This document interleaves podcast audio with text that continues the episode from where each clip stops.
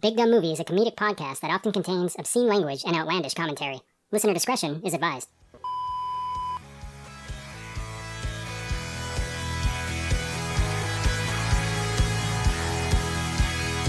Hello and welcome to Big Dumb Movie, where we discuss movies of the big dumb variety. I'm your host, Corey, and I'm joined by two friends. Steve, it is better that you should rush upon this blade than enter this podcast with fear in your heart. How do you enter? Fairuza Balk's in this movie. I'm scared to fucking death. Perfect. Thank you. You are in the circle now. Thank you. Josh, it is better that you should rush upon this blade than enter this podcast with fear in your heart. How do you enter? with bad jokes and movie references.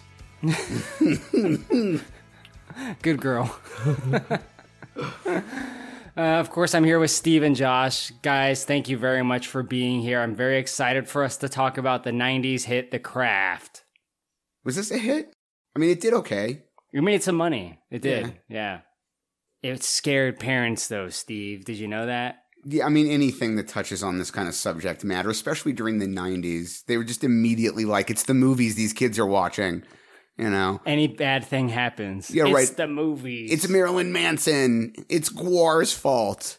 Like anything they could blame aside from the fact that they'd let their kids spend their adolescence playing with guns. I mean, we talked about this, but Guar was a comedy act, essentially. Yeah, yeah, they were they were and still are to this day an intentional pun. They never took themselves seriously. Goddamn kids listening to Anthrax and playing Doom and Mortal Kombat.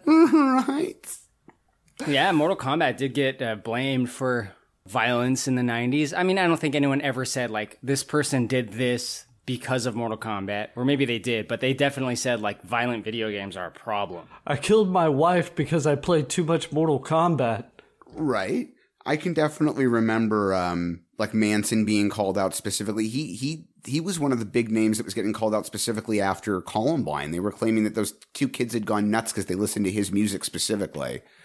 I'm not even this isn't even about whether or not you're a fan of Manson's music. It's just it was ridiculous to say that those two kids had shot up his school because of his records. Yeah, they wanted to, like, cancel his uh, his tours because of that. Yeah. And he voluntarily actually canceled some. But you know what Yeah. I say? School shooting or not, just cancel all his tours forever. right? just fucking take him off the grid. Like, get rid of this fucking guy. Yeah, he's apparently. I always thought he he interviewed very well for a long time, and I always thought he was one of those dudes that like I never loved his music, but that he was more intelligent than than the act came off. And but over the years, a lot of stuff has come out, and I know the last year or two, maybe three, he's been accused of sexually assaulting some women. And it's like, uh, maybe this dude really was the scumbag other people were describing him as. Yeah, I- mean that aside, I just I can't stand his cringe act. Yeah, Like to me, it's like such an act. I've always It hated is. this guy, and I don't mean to go too far into Marilyn Manson on this podcast, but it's so edge lordy what he It does. is. He gives off this like you know intellectual demeanor. Well, at least he used to. He doesn't Yeah. really do that anymore. Now he's just kind of like a, a drunk. right. But like, dude, like it's not cool to like act like you're a goth edge lord. I, I just don't like it. It's just a personal thing. You're saying I should take off my dog collar, right. rub off my, my crow makeup that I'm currently wearing. I will, now, the crow gets a pass from me because I fucking love it, but. Cool, because I didn't want to rub this makeup off. Look, I could It's give a him- sharpie anyway. Right? I would mostly agree with you. I'd give him a little bit of a pass early in his career when he's in his early 20s, and that was kind of the fashion of the moment for people at that end of the music industry. But yeah, once he got past the first three or four years of it and got older, it's like it's time for your act to evolve. Like the fact that you're now in your 40s and you're still wearing the makeup and the dog collar and the giant leather bondage suit, it's like no one's really buying it anymore. Didn't he like try to get into acting for a short bit? He's not so. a bad actor, actually. He Yeah. he did he did make his way into some TV stuff, Right. And from what I've seen, he was pretty pretty decent in it. he just reminds me a lot of that. the no Jared Leto though, right? Well, yeah, a little bit, but he also reminds me so much of that character from Grandma's Boy, the the, the, the game programmer who wants to be the robot. Yeah, JP, man. I'm thinking of getting metal legs. It's a risky operation, but it'll be worth it. I'm surprised Manson was able to stay sober long enough to read his lines. To be honest, 'Cause Yeah. that dude is a notorious fucking drunk asshole. so before we discuss the craft, which I think is like peak witch movie, in my opinion, like this is like really one of the upper echelon of witch movies, but I'm gonna set that aside for the time being. I want to talk about other witch movies because witch movies can kind of like vary in genre and quality. Steve, what which movies are notable to you, or like what's one that like rings a bell in your head? There's a lot of them, and I went looking to remind myself just to see if there's anything I've forgotten about, and the lines start to get pretty blurry because it's like if the movie has a prominent witch character in it, it often gets pitched as being a witch movie, but I would consider say that if the movie isn't like the plot isn't about witchcraft or if the theme of the movie isn't about witchcraft, I would say no. See, and that that that doesn't really leave you with all that many. I mean, I can think of like Hocus Pocus. I guess is really about the witches and the witchcraft. We did a pod on that. Um, Neil Gaiman's book Stardust is sort of about a witch character, and that got adapted into a movie. I love Stardust. Yeah, me too. That movie didn't do very well, but I thought it was fun. I'm kind of a huge soft spot for anything Gaiman works on anyway, but but I guess the big ones for me, the ones that I thought of, well, okay, the other, the one other big one I'll mention was The Witches of Eastwick. It's the only other big movie I could think of that really qualified as, is like a, a witch movie. But I'm going to stretch for my favorite. I'm going to stretch it a little because Dario Argento did did three movies, the Mother's trilogy that have witchcraft at the center of them. Um, Suspiria, Inferno, and The Mother of Tears, and I those were like the biggest for me. But Giallo is a pretty niche genre. It's not going to be for everybody. What is it about him you like?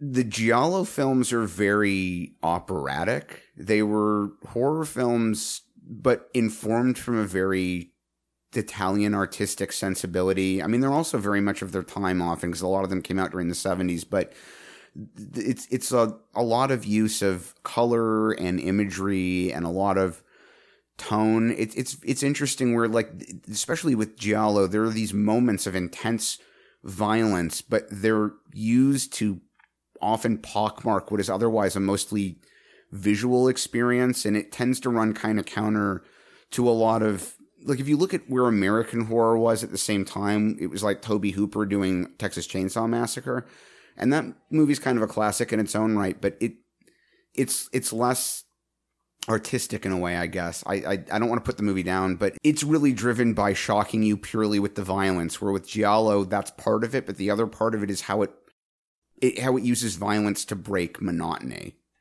Leatherface hits you in the head with a sledgehammer, and that's scary. right. But I, have never really delved too deeply into the Giallo uh, genre. Like I've seen bits and like clips on YouTube and Right. Uh, I've always wanted to kind of dip into that. Josh, why don't you tell me what which movies you have dipped into? Like, what's one that sticks out to you? Okay, I think everybody's expecting me to say Season of the Witch, but I'm not. It's not the one. All three of our listeners were ready. so I'd like to give a shout out to The VVitch. You know, that's a it's a genuinely good film but that's it's not the one I want to talk about now. No, no, no. I want to talk about the Last Witch Hunter with Vin Diesel. Oh God! Why do you want to talk about that? Yeah, that's Josh? a good This question. is a movie that I have gone back and forth with on whether or not I should make a video on because it's it's fucking awful.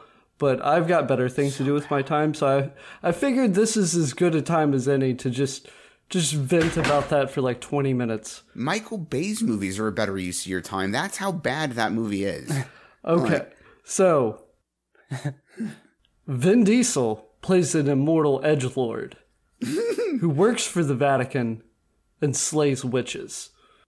The Vatican hired Vin Diesel in that movie. the Vatican employs witch slayers. okay. He's the last of the They put an ad on Craigslist. Like, how do they do that? Like, where do they find them? like Indeed.com. Like, They reached out to Vin's Instagram. they were they were uh, recommended to him by Van Helsing. yeah, I know a guy. Right? Elijah Wood's in this movie for some reason. God, he makes such weird choices. He's like Vin's like little priest sidekick character guy. and he turns out to be there's the big for all like four people that were interested in the last witch hunter I'm about to give away the only plot point in this movie and it's a twist so you actually care just skip forward. But like elijah wood he becomes the cipher of the group you know the matrix style and betrays vin and the crew and just immediately dies and it's pathetic and i hate this movie and Yeah. i've seen it like two or three times because Oh, i have why? debated on making a video on it and i've just tortured myself with it Josh. You masochist. Yeah, what the fuck? Why don't you just hit yourself in the balls and move on with your day? It- What's what's weird is like because Vin has that weird contract thing, so he'll like he'll throw a witch through a wall, but the witch will also throw him through a wall. You know, they give equal damage. You know, Oh, is he one of those ones where he gets the contractual proviso that says he's got to get more hits in? That's no, it's a at least an even amount. That actually started with the Fast and the Furious franchise. I think in, I Oh. think in 7. No, no, no. I think it went back to 5 actually, where they have to hit each other an equal number of times. Because there have been other actors who've ha- wanted similar things, like I can't be Yeah. put in a fight that I don't win, or I can only be made to bleed a certain amount on screen because they don't want to be seen as weak. I think in the modern era the precedent was set in the Fast and Furious franchise Yeah. with that, then it kind of like followed from them.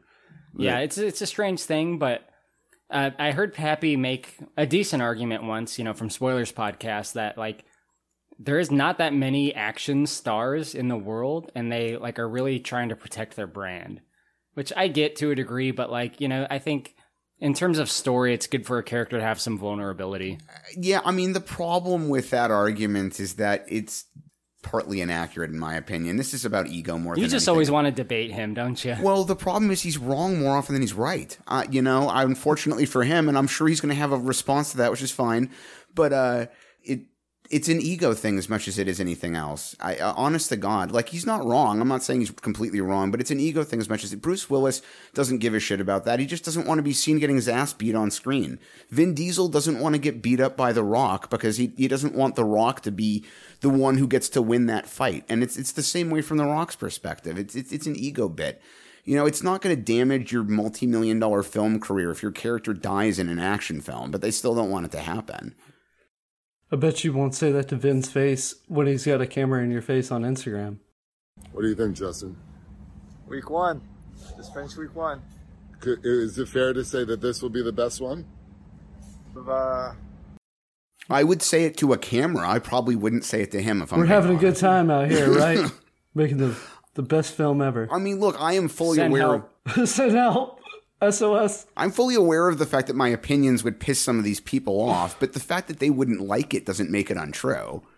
Also, to be fair, I might be misrepresenting Pappy's argument. I don't remember exactly what he said word for word, so. No, and I'm I'm just joking around. Also, I mean, Pappy actually is quite quite smart, but still, Smarter than you? nobody's smarter than me. Okay. Uh, so in the 90s, Steve, there used to be a thing that happened. Maybe it still happens and I just don't know about it, but it was called the MTV Movie Awards. Yes, it is still going on, but I don't. I think it's watched a lot. I don't want to make it sound like it's irrelevant, but I don't think it's quite the social presence it was in the '90s. To me, it was like the Oscars in the 90s. Like, I didn't watch the Oscars as a kid, but I watched the MTV Movie If Awards. you were a teenager in the '90s, I would say you're absolutely right. Dude, Tobey Maguire got best kiss for Spider Man. Right? Exactly. Yeah, I mean, if you were between the ages of approximately like 10 and 17 during the 90s, it, it really was for a, you would have had to be a kid that for whatever reason had a, an interest in movies to even care about the Oscars. When I was a kid, the MTV Movie Awards had a, a category for best villain. And as a kid, that was fucking awesome because I love villains. I think that was really the genius is not only did they pack the show with all the younger performers that younger people wanted to see, but they they invented categories for things that teenagers would mostly care about. Like the reality is I care now, but most 16-year-olds don't give a shit about a best special effects or a best sound mixing award. Even a lot of adults don't want to have to sit through those awards, you know. They don't even air some of those awards on about they TV. don't yeah, they don't even air them anymore. it's the funniest thing to me because that's that's what the awards were supposed to be when they were invented. Like it was not originally intended to be something the industry turned into an, a thing for audiences. It was supposed to be an industry insider thing where they recognized each other, and it be- became a commercial endeavor as time went on. But yeah, Well, the most commercial endeavor was definitely the MTV Movie Yes. Awards. And like you said, this was like cool. It was for the kids Yeah. and the young adults and the teenagers. There you was know? also a Nickelodeon version for even younger kids. Exactly, yeah. Yeah. That one I, I didn't really watch as much, but You can get slimed on that one. the MTV Movie Awards in 1997 had a best fight, and I remember it. And I went back and I watched it on YouTube, but I remember it. I remember some of who was nominated, which I'll read off here. It was actually presented by Hanson, so it was very much of its time. Yeah. And there was kind of a funny bit where David Spade was up there with him, acting like he was the fourth Hanson brother. So like that was, you know, it was kind of cute. It wasn't just Hanson; they had an actual comedian. Oh man, that sentence won't be dated at all. No, I mean, wow, that, that five year period where David Spade was considered funny enough for people to care. Of course, he made the same movie with Chris Farley three times, but that's fine. Don't worry about that. Hey, don't. He's Yeah. got Joe Dirt on the way. Right. Yeah. They weren't bad though. Yeah, I mean, he was funny sometimes. Yeah. so the nominees for Best Fight for the 1997 MTV Movie Awards were Pamela Lee in Barbed Wire. Oh, shit. It was like whatever her big action scene was. Not great, right? Not That was adapted movie. from a comic. Jim Brown in Mars Attacks. Do you remember he boxes Yes! a Martian? I fucking love that movie. Absolutely. Yeah. It's not a great action scene though. It's kind of a funny bit that he like punches the Martian in the glass. That's the thing. It's not meant to be like a serious action scene. It's meant to be a joke. right. Yeah, I was about to say. Yeah, Yeah. this is like a pretty low bar. Right? Jim Carrey versus Matthew Broderick in the Cable Book Guy. Oh, Jesus. The, the medieval time scene. Even that, again, is supposed to be mostly a joke fight. Right. At least that, that's more of a fight than the other two nominees. True. So the craft between Nancy and Sarah at the end, which we'll talk about that scene later, but Yeah. that was one of the nominees, which is why I'm bringing it up here. At least that's a fight. And the last one was Jackie Chan in First Strike.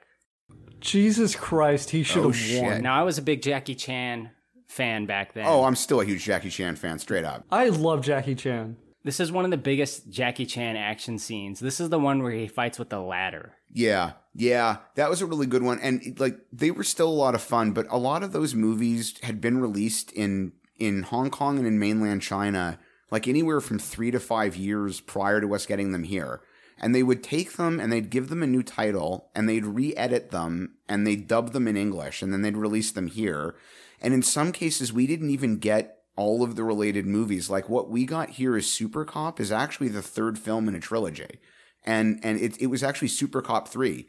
And uh, if you've never seen the first two, there's a bunch of references in Super Cop that don't make any sense because there's a bunch of returning characters, and American audiences didn't really care. Still a lot of fun to watch, but yeah, I love those movies, and that was a great fight scene. Absolutely. That ladder fight in Jackie Chan First Strike is insane. It is, it is. And then which one is it? I can't even remember that dude's name. There's this really, really tall French dude. He always had a buzz cut and he almost always had his hair bleached. He frequently wore a bomber jacket and skinny jeans in the movies that he appeared. He was in one with Jackie Chan. He was in Kiss of the Dragon with Jet Li. He was in two or three others. He was really well known for his high kick. This dude was really like a European champion, uh, a karate fighter. And he could, he was one of these dudes that like standing straight up, he's like six foot four and he could touch his knee to his face. He could, he could really kick basically vertical. It's crazy. And there's one at the end of one of the Jackie Chan movies, Chan fights him on a rooftop. It's fucking awesome. That sounds dope. Yeah. Yeah. Sounds like the kind of thing I would have loved as a kid for Yes. sure. Anyway, so the craft did win actually that and uh Wow. Robin Tunney and Fairuza Balk, they accepted the award. And Fairuza Balk seemed like really genuinely like grateful and like she dedicated it to like stunt workers and I don't know, it just seemed like it was really nice, like her acceptance speech. Robin Tunney was kind of like doing jokes and she seemed a little bit like a cold fish, but Fairuza Balk seemed really like happy about it. It was cool. Robin Tunney never struck me as the type that cared much about those award shows, and that's not even a knock at her either, either as a person or an actress. It's just I don't, don't think she really mattered. My agent told me I had to be here. That's probably what happened. The funniest part is, is uh, MTV for some strange reason refused to invite Rachel True, and she always claimed it was because she's black. I have She no played idea. Rochelle. Yeah, I have no idea whether that's true or not. I'm just recounting the story, and and but yeah, that which is kind of fucked up. The other girls got invites. I think but- it's because she was living in an old folks' home and she couldn't actually. they couldn't get her in a car because she had a bad back. right. It's so funny how much older they always were in the '90s, and the care we we just saw it in Buffy last time, and When like, this movie came out, that actress that played Rochelle was nearly 30 years old. 29. Yeah. I mean, and the other girls were a few years younger, but they were all between like 20, 22 or 23 and 25 themselves.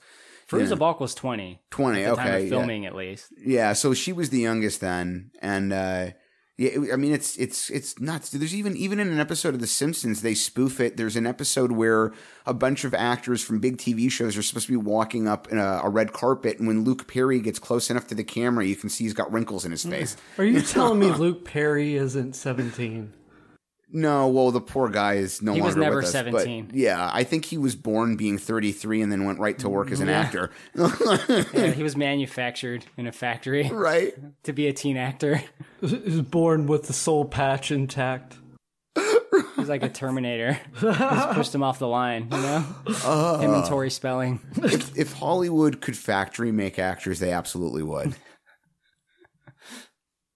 The Craft. The Craft. directed by Andrew Fleming, the 1996 movie Steve. How the hell was this movie made? Good. I don't know nearly as much about this one. I know that the producer Douglas Douglas Wick wanted to do a high school type movie, which I mean makes sense. 80s and 90s, that was a huge genre, especially after several of John Hughes films came out. I think he decided at some point that in order to make it stand out from other teen movies, that they would make it about witchcraft. Somehow that turned into a script. I'll be honest with you, I don't even know who wrote this movie. I, I did not have time to do my normal level of research, and it's not a movie I know a lot about off the top of my head, but it was his idea. The, the script got written. They eventually brought in Andrew Fleming as director, who I get the impression is not a bad director, but has not had a tremendous career outside of this. In fact, the only other two items I could find in his resume that I thought were even worth mentioning was a one being a really small production called Hamlet 2, which I actually think is hilarious, really funny movie, and then um, a 2015 remake of Problem Child, which A TV movie, bro. Yeah. I, I have not seen this. I need to watch this movie. you're braver than I am. I'm, I'm, yeah. I need to watch this movie. Um, As, as me and Steve, for the audience listening, Right. we, we both know uh, the problem child actor, you better than me, but Michael yeah. Oliver. So, yeah, I, I deal with him on almost a daily basis. I don't mean to say it in a negative way. No, No, I- no, I- he's a cool guy. Yeah, he's a cool guy. He's a great dude. But um, uh, so I know that they considered a lot of actresses for the main parts. The internet claims 85. As per usual, take anything on the internet with a grain of salt. But they, they claim 85 actresses screen tested for the four main parts, including Angelina Jolie, Scarlett Johansson, who nobody would have known at the time.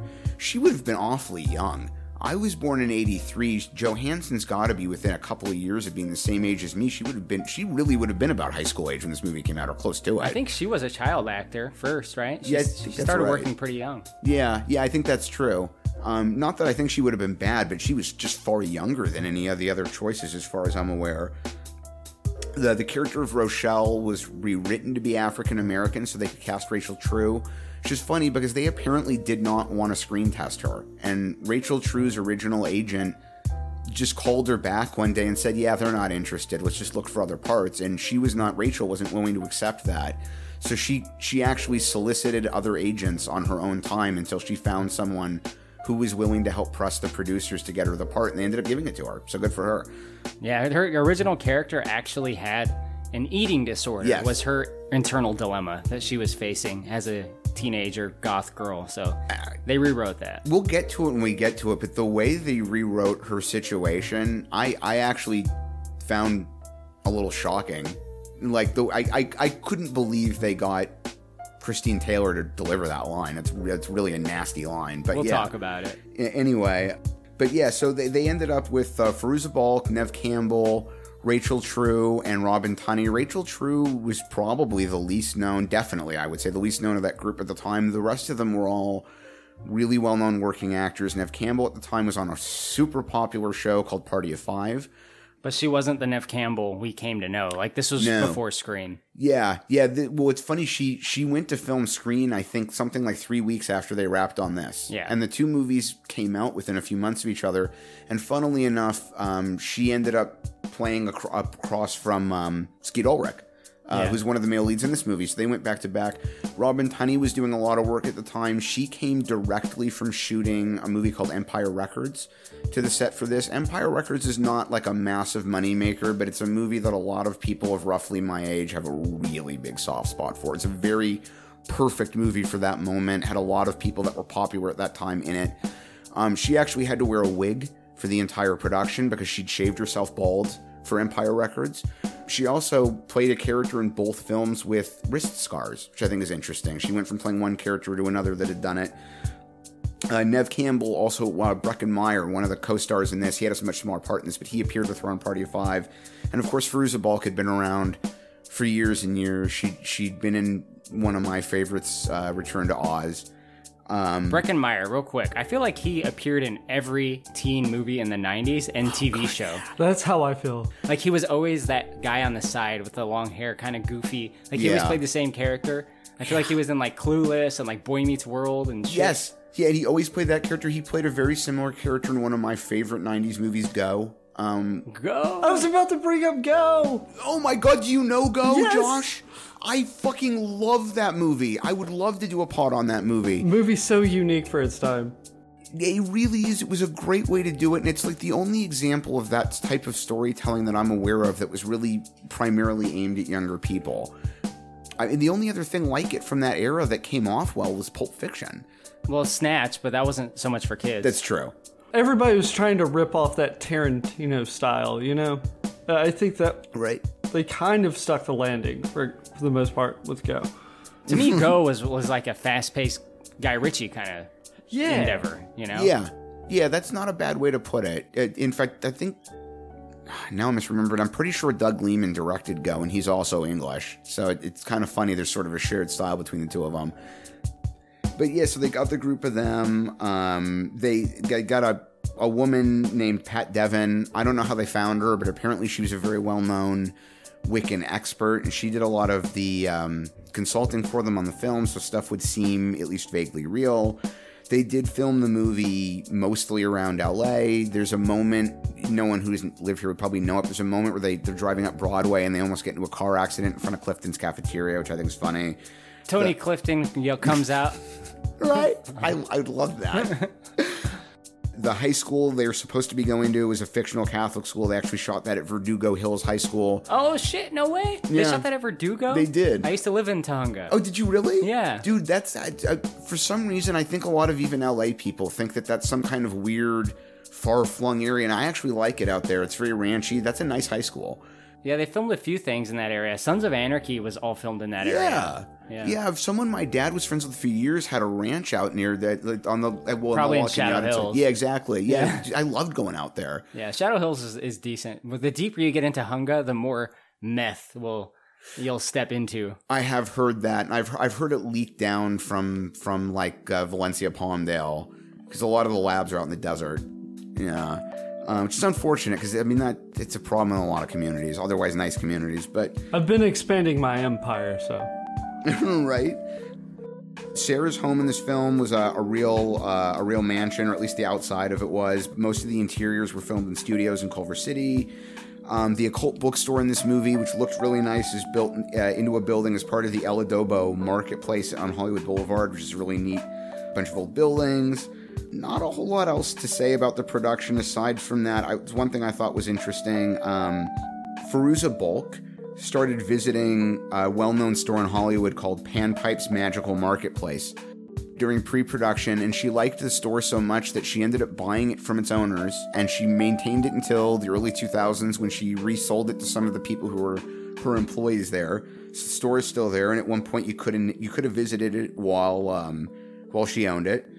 Oh, there's one other thing I'd forgotten about this one. Andrew Fleming, the guy who directed it, in 2017 claimed that the WB show Charmed had ripped off this idea. And I'd never thought about it before, but if you listen to his argument, it's not a terrible argument. It's really not. there's a lot of similarities. They even aped some of the same music. They, they, they used a cover of How soon is now as the theme? they used a yeah they used a cover of How Soon Is Now in this, and How Soon Is Now became the theme for that show. So Charmed, Charmed, I don't know, looked looked a little bit like it. Because he he had pitched a spin-off show about this, right? Yes, that's the other somehow thing. it didn't get greenlit, but we got this other idea. Yeah, he went to WB and said, "I thought this would, I think this would make a great spin-off show." And they're like, "Ah, sorry, we're not really interested." And then a year later, Charmed comes out with the same piece of music as its theme Sons song. of bitches. Right? Even Robin Tunney was like, "I thought it was completely obvious the moment I saw Charmed that they'd knocked He's like, off- I got another idea. Clarissa explains it all with a talking cat. Yes, right. And now we've got Sabrina the Teenage Witch. God, I had such a crush on on Melissa Joan Hart. But uh, I guess one other thing for anyone out there that's a big enough film dork to give a shit or would even know what this means.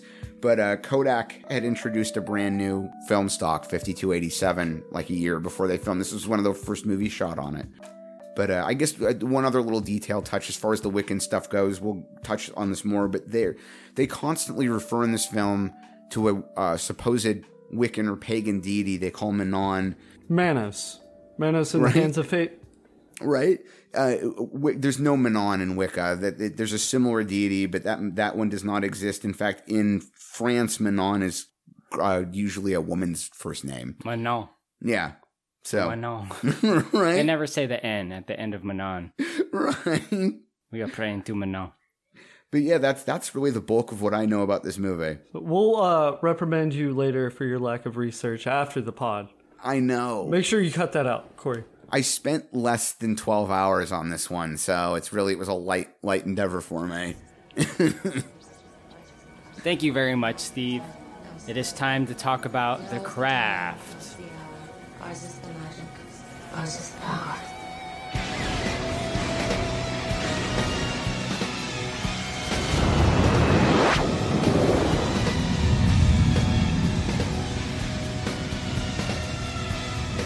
Josh, why don't you tell us how the craft opens up? So interestingly, this movie opens with three of our main characters in the middle of a seance. In this seance, they summon the opening credits, which I found was pretty interesting. It is pretty interesting. I like that. Not a whole lot of films do that, you know? So we're introduced to Sarah, new in town. Have you heard that that plot point before? No, have they done that before? What a great concept. Right. It's groundbreaking. The new kid in school. Yes. So, fresh new home, hanging out in the kitchen, and then what do you know? A bum just happens to be in her kitchen, tries to offer to sell her a snake, I got this trouser snake for you. and he just he aggressively tells her to relax. Relax. Yeah, relax. I just want you to touch my snake. Why, God damn it! Why can't you relax? Uh, like there are at least two scenes in this film where somebody just like comes up to the house and starts talking to her and her dad is constantly chasing men away. And it presents a very scary picture of having a daughter in Los Angeles, man. As is the life of a dad, I'm sure. Steve, how would you handle a situation where a hobo walked into your front door with a snake? And was like, Honestly, I thought the dad's reaction wasn't that bad. The first thing he does is just grabs a fire poker and tries to chase the guy out. And it's like, what else are you going to do? what would you? Is that what you would do? Probably Do something. you have a fire poker? I, you know what? I have a set of fire set fireplace tools. Yeah, that's not a bad one. I would offer to buy the snake. I mean, look, like I would prefer to go the rest of my life without ever being in a situation where I hurt anyone else. I really would. But like at the same time, if I come downstairs and there's some dude with a snake accosting my teenage daughter, like that's how you get yourself fucking fire poked, bro. I'm gonna come after you. You better run. Like Gonna get a little fire poke. give get a little fire poke. You know, like Steve, it rains a fucking lot. that's. thank you. I almost forgot about. I want to mention that. Like Is this an El Nino year? Yeah, that's gotta be right. like we get we get what twenty days of actual rain, thirty days of actual rain a year, That's something like generous. that. Yeah, you know, and like maybe three of those will be that. We did have a winter two or three years ago ish where we got an unusually large amount of rain. See, I thought California's weather was tied in with your emotions. So if you were sad, it rained. You know, Well, I mean, like You're thinking of New Hampshire. she's oh. supposed to have moved from San Francisco. No, up there, not maybe days on end, but up there it is more common. Like when I lived in the Bay Area, definitely got a lot more rain days and more heavy. But like you come down to here, yeah, and those kind of rain days are really unusual. And they did it in Buffy too. There was a scene we mentioned in Buffy where Luke Perry and Christy Swanson are outside a mall and all the streets are wet, like everything's been been raining. And it's like it doesn't rain like that here that often. But it's one of those things they always want to do because it makes everything look nicer and there's something kind of dark and sort of romantic about rain you know so I'll, I'll, I'll forgive them but you're right it struck me too they're they're coming from the airport and stuff and that was one of the first things i thought is like this is raining an awful lot for really coming Angeles. down, like- yeah you know that might happen for 20 minutes one day in november and then it's over But that's a minor thing in the in It the is. movie, Steve. I think getting to the actual plot, Sarah Robin Tunney, new girl in school. Yeah. right, she shows up to her Catholic high school. Really made me appreciate the fact that I never went to a Catholic high school because, good God, that looks Yeah. painful. but uh, there, there's some goth girls in this school, aren't there? Yeah, yeah, it, it, it's uh, interesting. There just really do tend to be a few of those. I I shirked being sent with them, but some friends of mine, most of whom were not even Catholic, ended up at a Catholic high school in uh, Sherman Oaks, and uh, it it was interesting. You wouldn't expect the school would let it happen, but it, it did seem that there's a few of them around at all of them, and uh, yeah, this particular school, we've got three girls who are very very gothy and uh, are, are into some witchcrafty type stuff. And if you know what, what Wiccan girls were, were looking like in the 90s, you could identify them at a million miles. So, the head of the Catholic school's like, normally we wouldn't allow that attire, but since you're main characters, I guess we can allow it. right? I'll allow it. Dude, I mean, since you mentioned that, I mean, I'm just going to touch on it really quick. But one of the tropes we talked about for Buffy is in this one as well. And as I mentioned during Buffy, it's in like 80% of the movies about teenagers from this era. Somehow, these kids do not have parents that care at all about where they are, like ever. Dude, when you're 17, your parents don't exist anymore. They're just Yeah, always out of town. Your parent is a is an answering machine. Yes, and, a, and an ATM. Like I knew a few kids, even myself included to a degree, where like I could disappear for a few hours at a time without my parents blowing me up. But like, if my parents realized I was out until 10, 11, 12 at night, multiple nights a week during school nights as a 16, 17, 18, there's no way that would have flown. Like I, That's basically your early 20s. You live life how you see fit. Yeah, exactly. When I got to 21, 22, and I was living by myself and I can legally drink, fine, yeah. But when I was 17, there's no fucking way. And these kids, they've, they've constantly got booze. God knows how. They've always, one of them's always got a beer or a bottle of rum or something. They never show you in these movies how hard it is to acquire alcohol at that Yeah. age. Who sold it to you? Because that was like hours of work. It did. You had to know which stores and which clerk would do it and when that person was working. And like, yeah, like, you know, and like they've always got cigarettes. I mean, I guess that one, a bunch of the 16, 17 year olds I knew myself included were smoking. But that, that was another one. You had to know which clerk at which convenience store would sell them to you without carding you. And like, it's so weird that these kids in all these movies are just, they all live like they're 25. Going back to Josh's point, they spend all night out. They're constantly drinking, partying, and there's always one kid who's got a 6,000 square foot mansion his parents aren't in, so they can have a party they invite 117 other kids to. Like I said, their parent is an answering machine that occasionally Yeah. will just leave a message every few days. like very very weird it's just strange it's like that i mean and i grew up i grew up around a bunch of detached like trust fund babies even still like that's it's really weird your parents would just disappear like that fine anyway So I think we learned pretty early that Sarah is what they refer to as a natural witch. She Yeah. showcases her power in class. She can make a pencil stand straight up, Steve. and then dig it into the desk She weighs the same as a duck. oh god that's one of the best scenes in movie history um yeah I Wait, who are you who is so wise in the ways of science? God, I love Monty Python. But yeah, that's what a weird thing to be doing in class. Like, do you want everyone else to see? She's actually making it like dig its way into the desk. And Neve Campbell somehow is the only other one who notices. Okay, so this is going to be a little bit of a tangenty episode, I think. Just a, a heads up.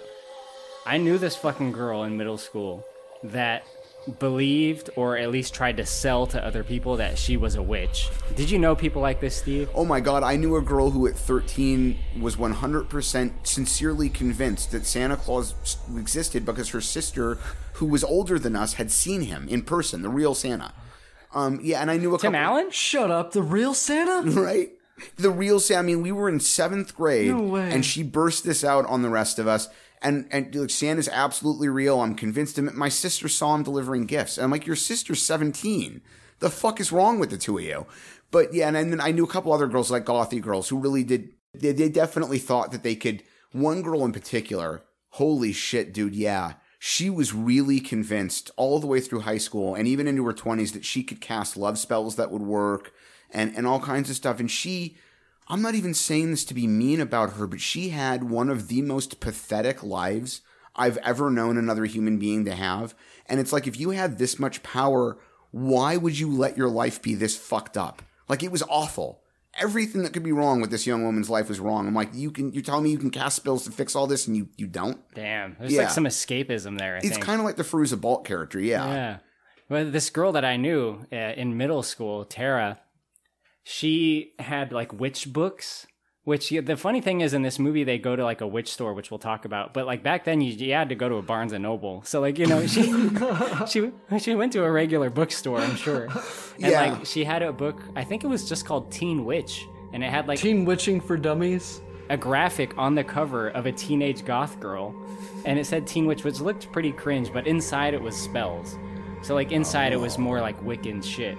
But she told my friend Isaac that she could cast a spell that would give him telekinesis. And he believed it, and he was waiting for this spell to happen. And I was the only logical person in this group.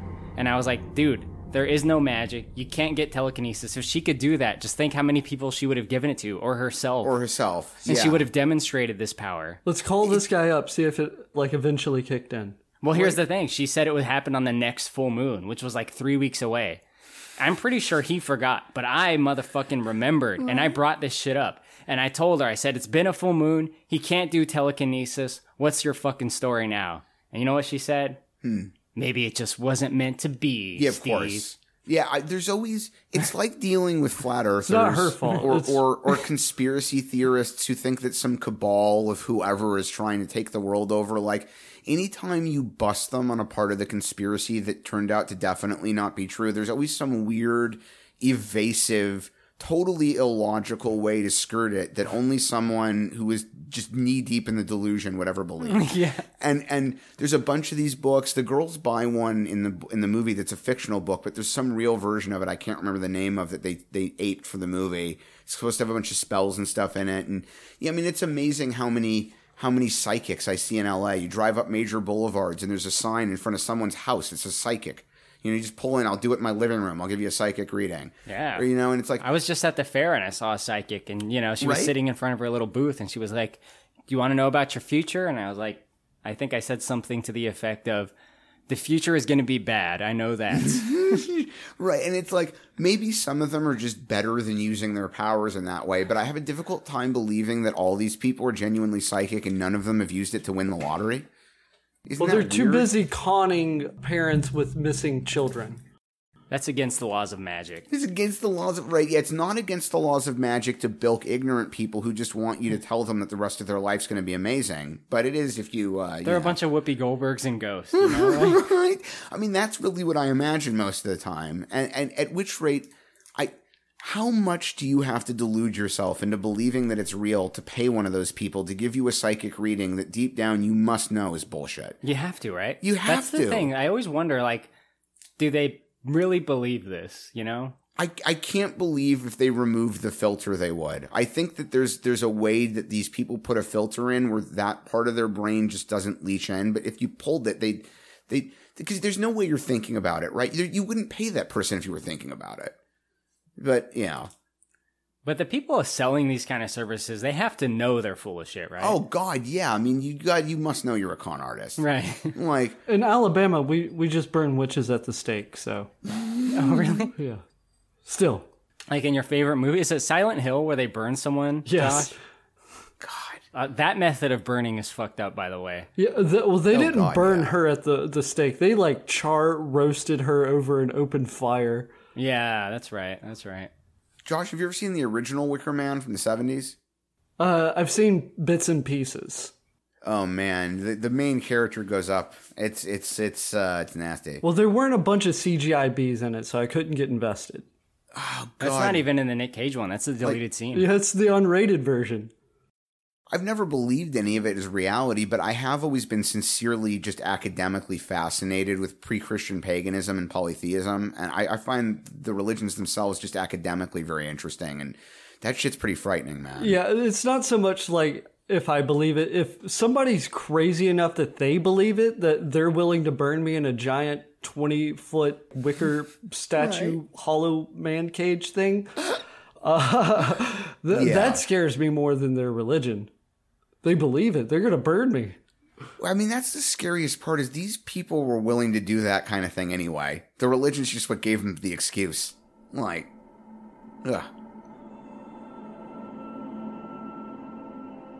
But back into the movie, Steve. The goth trio, they kind of catch up with Sarah. Like, at first, they're a little bit, maybe slightly rude to her, but they eventually talk to her and they, they kind of offer to hang out because they recognize that she is a witch like them. It's- and Sarah has been told that they're witches by other people in the school. by Skeet Ulrich. Yeah, it, it- when the th- man, the three of the others are penned somewhat sympathetically during the first and into the second acts of the film, but it turns out all three of them are just like scumbags. They're all shitty. The only reason any of them are interested in her is because they want her power to make their spells work. And at the end of the film, Rochelle and Sarah underline that by Bonnie. Bonnie, there you go. But yeah, they recognize that she's a real witch. They've been trying to make stuff happen for a long time, and it's not happening. And they believe that, we're, well, uh, Bonnie believes early on that uh, adding her to the group will give them the power they need to, to actually make things happen. And their their goals early on are sympathetic. Bonnie's got some some what seems like burn scarring on her She's got Freddy Krueger back. Right? That she wants to make go away, which is a sympathetic thing, and she's she's a teenage girl and she's getting teased about it. Rochelle is facing some discrimination, some racism, really, from some of her classmates, and is being picked on because of it. She wants to fix that. And the Sarah character lives a shitty life in a trailer park with a sort of abusive stepfather. And Nancy. She wants a better life for herself and her mother. Although that that that falls away pretty quickly. It becomes pretty obvious late as time goes on that she's just really somewhat understandably, but she's just really vindictive and mostly wants power that she can exercise against other people. Maybe that's through years of abuse. Yeah, yeah, it could be. I mean, I think to some degree. When Skeet Ulrich tells Sarah that they're witches, there's no immediate like snickers followed up by that. Like, like come on, man, you can't say that with a straight face. It's the bitches of Eastwick. What? Hey, whatever you do, stay away from them. Why? Well, you see the one on the right? She's a major slut. I mean, I don't know from experience or anything, but. And the one in the middle, she's got these burn scars all over her body. I haven't seen them, but friends of mine have. Anyway, they're. Nah, never mind. What? What? They're witches. Witches. Well, that's what people say. I agree with you. They could have made that scene way better just by having her have more of a reaction. Although I guess the fact that she could do this magic stuff is why she wouldn't. But yeah, you'd think even to protect your own image that you'd, you'd act in a more indiscriminate manner when told that these other three girls are witches. I'd be like, right? Like, are you serious? That's what I. I mean, what I think most of us did. Anytime we you remember being seventeen, and if you ever switched schools or anything, or new people came in, and you, you were told, "Oh, so and so's a witch," it was always like, "Ah, really? Uh, that's stupid." Skeet, like, aren't you laughing? Do, are- are you buying this? that, right? You know, of, of course, in this magical version of reality, it turns out witchcraft is real and these girls can make things happen. Well, that's that's a coincidence. There's a really, really hilarious spoof on this idea for a, an episode of uh, American Dad. The episode's called "The Witches of East Langley." I- even if you're not interested in the show, it's a really funny episode. Marshall, my good man, how's your day going? Can I hook you guys up with some butterflies? Dude, you have 10 seconds to get the heck away from this table. Marsh, it's good. We're witches now. You know the old saying quarterbacks, witches, the rest be bitches. All right, squeeze it in. Nothing wrong with a little thigh to thigh. There aren't enough butterflies in the world to make you cool enough to sit with us. In fact, there's fewer and fewer butterflies every year, nerd! So when the girls are hanging out, Steve, I think they go to what looks like maybe Hollywood Boulevard. Yeah, yeah, they go to Hollywood Boulevard and they go to a fake bookstore and um Well, you can't buy spell books at a Books a Million, Steve. right? Um, it, no, it's really strange that like Panpipes Magickal Marketplace is the one I, I it was a real place that I mentioned earlier for that Fairuza owned for a while. It was a real bookstore in L.A. in Hollywood that was designed for this kind of audience, and they could have just filmed it there. I think the the set of the store they go to is cool though. Like They did. They designed it really well. Yeah, they used a strip of. There's chunks in that part of LA, mostly near Broadway and near the historic core, where there were still a lot of buildings that were built anywhere from like 1890 to 1920, and a lot of them were in the adobo style.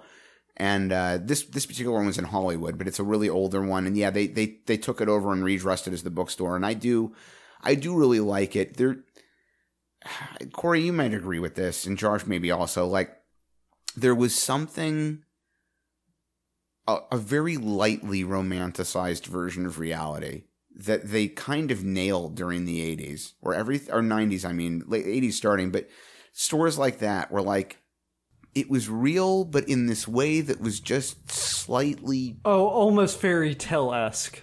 Yeah yeah it's like it's it's real but it's slightly neater than real life you know it's real life but more interesting like I don't know how to put it but yeah it's it's really neat I like that In the bookstore, I think one of them actually buys a book called The Craft. Yeah, and that's the book I mentioned a moment. I was trying to allude to a few moments ago. There was a real, a real version of this that I can't remember the actual title of, and they were supposed to be buying a book of that, and they they pitched it as being like a book of personal spells and teaches you all the rules to life, and use it like a journal. How to Witch for Dummies. Yeah, right. I, I took note that she spent $50 in 1996 money for that book.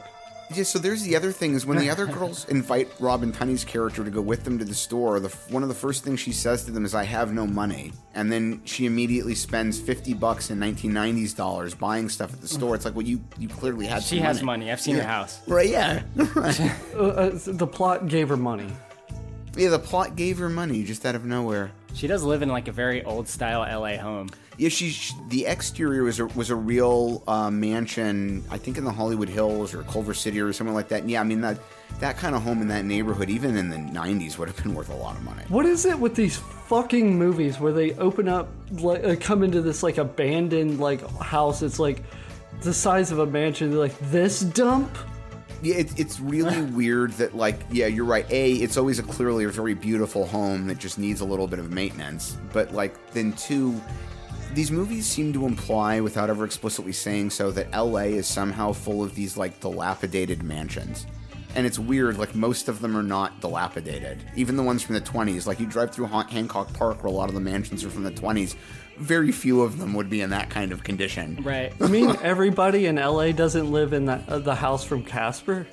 Right? Yeah, it's another one. Like there are neighborhoods With like- staff. In fact, there's a. You guys might love this. There's a, a a neighborhood called Angelino Heights. It's way above Dodger Stadium in LA. It, there's a street in there called Carroll Drive that's famous for having the last original collection of Victorian homes in Los Angeles. They're beautiful, really expensive neighborhood. They've been filming clips for Fast and the Furious 10 up there. And last week, a bunch of the residents filed complaints with the city and with the police department because the, they're up there doing stunts and blowing shit up and making a bunch of noise. But yeah, I mean, you drive through these neighborhoods, it's like it's so weird. You won't find a lot of like these the, those the, those homes like what's in Casper, you might find a house that looks like that up there, but it's not going to look like it's been abandoned for a hundred years. Yeah. What if the uh, the ghosts are in there though? Well, it's true. You know, some of those mansions just are lived in by ghosts. Yeah. Yeah. Hey, wait a second. I have to talk to you. I had a dream about you. In my dream, you are dead. No, I'm talking to you. Come back, child. Come back to Jesus. Don't you run away from me. I am the door, the way. I know what I'm talking about. So on Hollywood Boulevard, that hobo man shows up again and Mhm. kind of like starts chasing Sarah. And I think this is where they realize that they have like a force connection between the three of them through their god Manon. And they, uh, they, what they say is they like can make things happen, but basically he just runs in the street and gets hit by a car. See, that dude, that's the thing, like, it's so strange. They make it out like he's got this weird connection to him, but then his only real purpose for the entire film is just to be the first one they prove they've got power with because they make a bus hit him. Poor guy was just trying to sell a snake. Like, the scene earlier where he showed up at the house, totally unnecessary. We didn't need to have seen him before. He could have just been some homeless dude on Hollywood Boulevard who accosts them and then gets hit by a bus. No, he was just on set. That wasn't scripted. Right? you know what, man? In the nature of filming in LA, you might be right. That dummy did look pretty realistic. yeah, I, was, I made note of that too. Dat dummy. That's like Mad Max looks at him and goes, "He went under the wheels." oh my god, I love Mad Max. Them explaining their god sounds like the, the most immature-ish, childish thing ever. She's like, "Is it like God or Satan?" No, no, it's way more powerful than that. It hit him. The car hit him, and we made it happen. Oh my Maybe, God. maybe not. Yeah, definitely. I thought to myself, it's gonna hit him. I thought it too. Well, I thought it too, but that's Sarah, did you think it? Yeah. Well, then that's it, you guys. Sarah's the fourth. North, south, east, and west. We can make things happen. I mean, this is it. This is real. Shit. You guys, this is really weird. well, I mean, he was after you? He's gonna hurt you, man? It's not our fault. I mean, You guys, maybe he'll really listen now. Who? Manon. oh, what's that? That's like God? No, man invented God. This is older than that. Do, do you guys worship the devil? it's like God and the devil. I mean, it's everything. It's it's the trees, it's the ground, it's the rocks, it's the moon, it's everything. It's nature. If God and the devil were playing football, Manon would be the stadium that they played on. It would be the sun that shone down on them. the one thing I'll give them credit for, or I guess the two things, there's there's one little moment in there where she says, you know, our conception of God was invented by man, which which I think was a nice touch for those characters, even if it's not something audience members agree with on a personal basis. That like that is really the right view for a Wiccan. They sort of tried to have her talk about it in a way that in a very theological, fantastic sense, kind of makes sense. It's sort of like the way they tried to retcon explaining the Force in the in the sequels, where like it's not some physical being. It's it's it's really like a living force. Midichlorians. Yeah, right. The greatest plot point ever written. Well, you know, the midichlorians is the bad version. That's the version that makes no goddamn sense. In this one, it's more like what we're dealing with isn't isn't a deity. It's not some bearded thing that lives in the clouds. It's a living force that's intertwined with nature itself. If God and Satan were playing football, Manon would be the stadium they played upon. How are two people going to play football against right? each other? That that analogy is the part I found the most bothersome. What a ridiculous, cumbersome, over the top analogy. don't get it, What are the rules of two people Right. playing football? And also, you started off by saying that God and Satan are deities that human beings invented. So why would the two of them be playing football in a stadium created by? Look, you just stop stop asking questions. like, but yeah, like she starts off explaining it in a way that I think works well for that belief system. But yeah, it's it's a little cumbersome and goofy for sure. And she's way over enthusiastic about it. My God's better than your God. right? I'm not even saying Fairuza Balk's a bad actress because I don't think she is, but she she she does that mood in almost every part she plays. It's just like that's her. So do you need a character to act like that? Is it between the years 1990 and 1998? Cast Feruza Balk. like, If you can do that, you ever heard of invoking the spirit? No. That's when you call him. Manon. It's like. It's like you take him into you. It's like he fills you.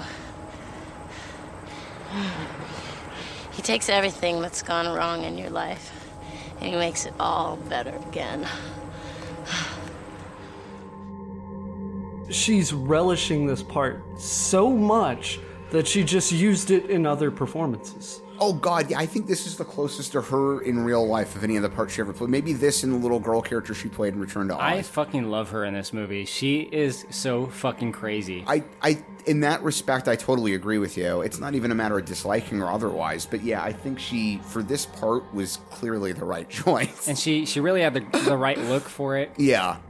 And she's super gothed out more so than the others. Like she's She more is. she's more into the goth culture than the others, I think. I wish the others had been a little bit, a little bit more like her in that respect. She's the only one in that group that I actually buy would be the type of person who's really interested in this.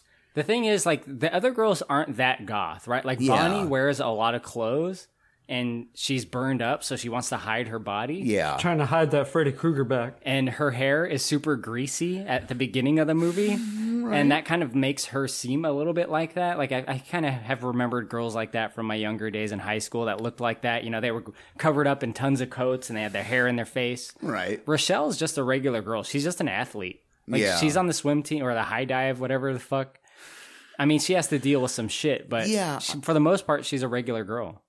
The witch is a side gig kind of thing. She was the one I found the least believable as part of that group, and I'm not criticizing her performance at all. This isn't an, an, an acting issue. No, but, she's she's good. but uh, yeah, she's she's she's actually very pretty, and she's got more of that like unicorns and bubblegum type girly persona to me. I don't really buy her as as the gothy type. And you're right, her big motivation is really to stop being picked on, which is a sympathetic plot point. And and I actually found myself feeling genuinely bad for that character. In fact, she's the only one in the whole group I actually genuinely felt bad for. But um, even still, she just doesn't seem like she belongs with the rest of them. She's just getting picked on so hard that she's willing to sell her soul to a deity. yeah. Right? Well, she's getting picked on pretty hard, She right? is. She it's, it's kind of brutal, and it's in a way that I find difficult to believe none of the adults would intervene with. Because at some point, you got to realize what's going on here. This is way more than just these two girls don't like each other. Like w- one of them's just a piece of shit. She's racist, right? Yeah, That's- she's a hardcore racist. And at one point, when Rochelle approaches her, this is a scene I was alluding to earlier. Rochelle approaches her in the girls' locker room and is like, "Look, what is your problem? Why do you dislike me this much?" And the other t- character, and I am only repeating the character's line, but the other character looks at her and says, "I don't like." N-. And especially as a teenager, I was like, "Holy shit! What a horrific thing to hear!" Like that's that's like the worst kind of human being. I just want to say that even though I censored what Steve just said, he did not say the N word. No, no, it really wasn't. Honest to God, and I, I don't, I wouldn't even repeat that word if it had been used in a line. I won't, I won't say it. Yeah, But uh, just for YouTube, I probably have to censor that. yeah, no, and I, I'm glad you will. Yeah. Honestly, like even that quasi softer version of it, I don't like it coming out of my mouth. I, that's, I, I hate that that word. Oh, God, look, there is a pubic hair in my brush. Oh, no, wait, wait. That's just one of Rochelle's little nappy hairs.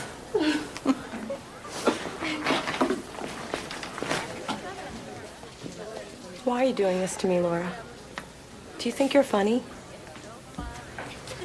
You really want to know why? Yes, I really want to know why. Because I don't like Negroids. Sorry. So yeah, her dilemma is is racism, and in a deleted scene, they say more or less that she's the only black girl in school. Yeah, and it's I don't mean this as a way to pump up my own background, but I think that might be one area where I can sort of appreciate because I went to schools where there was like one or two black kids in, in the whole class, in the whole school, and I was friendly with a lot of them, but I could appreciate how fucking awkward that's got to be. Yeah. And and one of them who I keep in contact with had even in adulthood has said like nobody did anything to me. They weren't mistreated, but like it, it was an awkward experience, and I can appreciate how how uncomfortable that might make a teenager, especially. I mean, especially look, you're 16, 17, you spend half your time feeling awkward and out of place anyway. You're constantly worried about something you say or do getting you made fun of or extradited from your social group. True. You know, and like if you're if you're extra different, that just adds to the the shittiness of it. I like to imagine that Josh kind of dressed like Nancy in high school. Maybe maybe like a male version. Am I off base, Josh? You're not. You're not completely wrong. no offense. Josh was JP from Grandma's Boy. Maybe not like Matrixy, but No. the thing is about Nancy Fairuza Balk is that being goth is not cheap. No. It's an expensive fashion style. The piercings alone cost a fortune. And They do. they do. But like all the the makeup and the the special Oh, yeah. accessories that you have with like the spikes and the collars and then the clothes themselves, which Yeah. are more expensive than just regular clothes. I mean, she's a poor. I guess they allude to a white trash girl, you know. Yeah, trailer girl. But I don't know, man. I don't think she'd be able to afford all that at this point in the story. No, it it does seem like it would be a stretch for her to be wearing it. In fact, I think that's one area they could have done a nice detail touch with her. Like I, uh, I knew kids from that kind of background growing up who were into things like like goth or or like punk, and you know, and I actually I dug it. I'm not saying it to be insulting anybody, but a lot of these kids were the, the types that were clever enough that they they'd go to like Salvation Armies or, or vintage clothing stores and they'd find like like punk rock T-shirts and stuff and old torn up jeans that went with the look that they could get for less money and it was it, it was cool. I mean, I guess in LA there's a lot of those kinds of stores. Um, But was, before Hot Topic, they were harder to find. yeah, yeah. I and mean, this in- is a movie before Hot Topic. Oh yeah, I mean yeah, these kids were, were looking for their stuff at like vintage clothing stores and and and donation there were some yeah. like goth stores too in Hollywood, but There they were. were not like very common. And Yeah. I I guess another thing I didn't really consider is that she probably did steal a lot of shit. Yeah, I mean she does tell the the new girl at one point that they they just steal everything they want from the magic shop. Everything in nature steals, Steve. Sarah. What? Put this in your bag. No. Everything in nature steals, you know. Big animals steal from little ones. They steal for survival. Besides, I already have a diary. This is different. You put spells and power thoughts in it, and then you don't let anyone else read it. Ever. Except maybe us. That was just a ridiculous thing to say. It's, not- it's not at all You true. can you tell me a wombat steals things? Yeah, well, I mean, even if a wombat, yeah, like, it, there's no ownership in nature. The other wombats don't own the fruit. So, like, what are you stealing from? What what even is a wombat? I think it's a type of marsupial. Look, nature steals now. Don't give me shit. Let me get this butterfinger. Put this butterfinger in your pocket, Steve. Right? Yeah, I mean, everything. Is what a ridiculous thing. That is the kind of thing a teenager who just wanted to justify stealing would probably say. But it's stupid. Bonnie's uh, medical procedures to remove her scars is like a it's like a medieval torture simulator, right? It's like a tattoo gun designed to do nothing but hurt you. I'm not sure I really understand why they think stabbing burn marks with needles would, would heal them. What's But the medical science behind this? yeah, exactly. Can we touch on the science behind this concept for a minute? Because that's really where my No, interest no, is. no, no, no, no. We ain't got time for that. Just, just let Right. the, the the needle mech- mechanism pierce her her scarred back. It's another one of these '90s movie tropes. We talked about it with Face Off and the facing swap, and there's there's always some strange experimental type medical thing that, that looks kind of neat but makes no sense. Yeah. It's the '90s, Steve. It's right around the corner. and I mean, and I this is a decade. I can't even express how much I love the '90s. The goofiness is just part of what made it so great. But goddamn, I mean, what a tropey decade.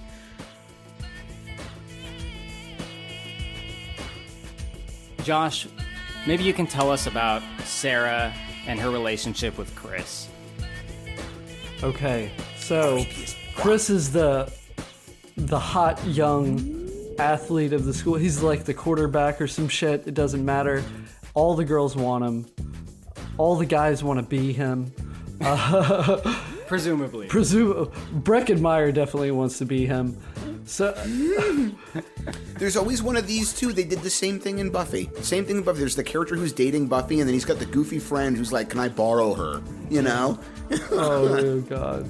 And it's even the same goofy friend, I think. Breckin Meyer's little friend is in Buffy. yes. Anyway, go on, John. So, Skeet and what's her, Robin, Sarah doesn't matter. Go out on a little little date. It's fine. Things are fine. They they kiss a little bit, but it's time for Sarah to go home. Next day, nah, dude. Ske- Skeet tells everyone I banged that bitch like seven ways till Sunday. So hot stuff. How'd it go? How'd what go? Your date with Chris. What are you talking about? Chris already told everybody. You told everybody what? That you guys did it. But we didn't do it. Well, maybe he was just trying to save face then. Because he was going around the whole school saying that you're the lousiest lay he's ever had, and coming from him is pretty bad. She rejects him softly. He takes it. She's clearly interested in going out with him again. So the character could just Hurt his ego too much, Steve. Yeah, exactly. That's the weird. They they wrote this character to be such a crazy prick, but this is part of where it gets even worse. No one tell, turns Chris down. God damn it! It- well, I mean, that's the that's I- I think, frankly, really strange because at 17, even if she turns you down the first time, if it seems like you like each other and you've got a shot, just just keep seeing her. Right. That You was know? my thought process exactly. In a few weeks, she'll eventually be okay, Yeah. and and you guys can do whatever. You're well on the way, sir. You're, well- you're right. You know, so what? You didn't get it this time. You'll get it in three dates from now. Like, he's got too many women to deal with. He ain't got time. If you ain't putting out, he's moving on. Yeah, well, if, so that I could understand too, because I knew some guys kind of like that too. Like, if I can't get it on the first date, then I'm just going to some other chick who will on the first date. But he doesn't even do that. He goes to school the next day, tells everybody he banged her seven ways to Sunday, and that she was the worst slay he ever had, which is a weird thing for a 17 year old to be saying. Like, all your lays, even if you had more than 10 of them, uh, like all your lays at this point have been teenage girls, so none of them are going to be that great. Like you can say that when you're when you're older, but uh, he goes to school the next day, tells everyone she was awful. Her reaction to it, instead of being angry, is to try to like approach him and say, Hey, I wasn't real happy that you did that. And then she proceeds to spend a chunk of the rest of the story trying to get him to actually like her. What the fuck is wrong with this girl? It's the ultimate revenge, Steve. It's, it- well, you go out on one date with this guy, you tell him I won't screw you. His response is to go to school the next day and to tell everybody that you're a whore and that you're bad in bed. And your reaction is, hey, I didn't like it when you did that, but do you want to go on some more dates with me? You're right. She should have cast the spell on Breckin Meyer. Yeah, so then she tries to use her magic to get him to like her. What what part of what this dude did to you made you want to keep seeing him? I don't understand. Because girls just want a guy, Steve. A guy wrote this script, I'm sure.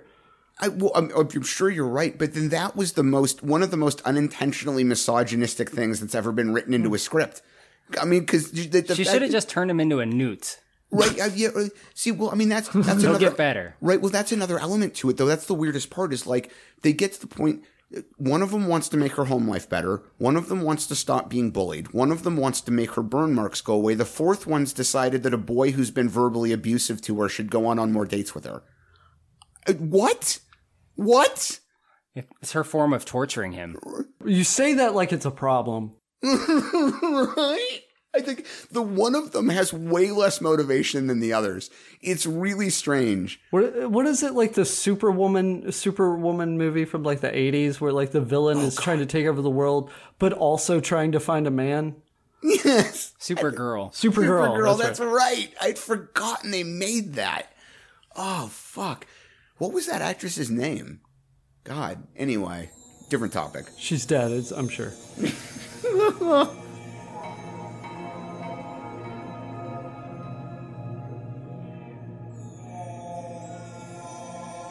So the girls start to spend more time together, and they, you know, they become friends. I think, uh, for the most part, on a genuine basis. Nancy's always kind of a little bit of a bitch, but that's Yeah. just her personality. Yeah, it's kind of the character. Well, I mean, once you drink each other's blood, you're you're bonded for life.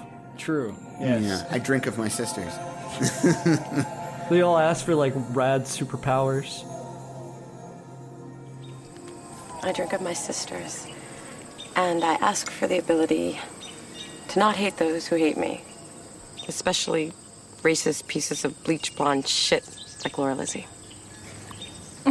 Right on. I drink of my sisters and I ask to love myself more and to allow myself to be loved more by others. Especially Chris Hooker. I know it's pathetic. Definitely pathetic. I drink of my sisters, and I take into myself the power to be beautiful, outside as well as in. I drink of my sisters and I take into myself all the power of Manon. That's all? They have a sleepover at one point, and they play light as a feather, stiff as a board. And now going back to my own personal story with that girl I knew in middle school, Tara, I realized that a lot of the stuff she said she just lifted from this movie. because she described light as a feather, stiff as a board to me before I had ever seen the craft. Right. And she described it as a real like magic practice. Dude, I think that that must just be a thing for like just pre adolescent kids. Because it wasn't the same lie, but I experienced roughly the same situation with a lot of other kids between the ages of like 10 and 12 where they made up some kind of lie. And I discovered later on that it was obviously something they'd seen in a particular movie or TV show and that they'd thought was so cool they wanted other kids to think they were doing it. So they'd just go to school and say, Oh, yeah, I've been doing that. yeah, uh, like a, a robot from the future got sent to like kill me and my mom.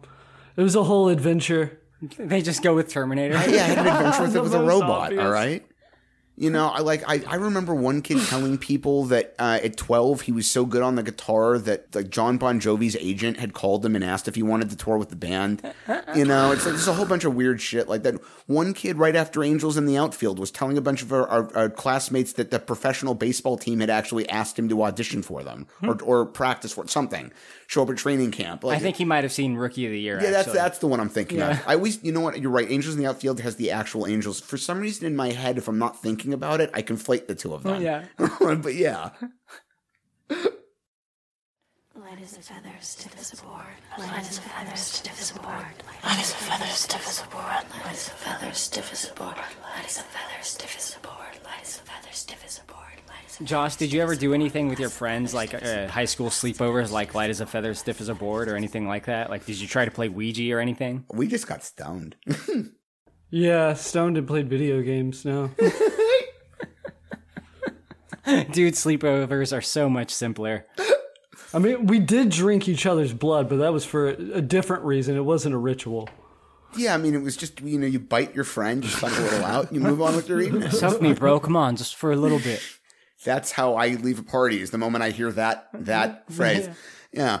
You guys want to like suck each other? Uh, you know what? No judgment, but I am leaving. I got a little thing going on downtown. I gotta- Yeah, you know, I gotta be somewhere else. Time to hit the old dusty trail.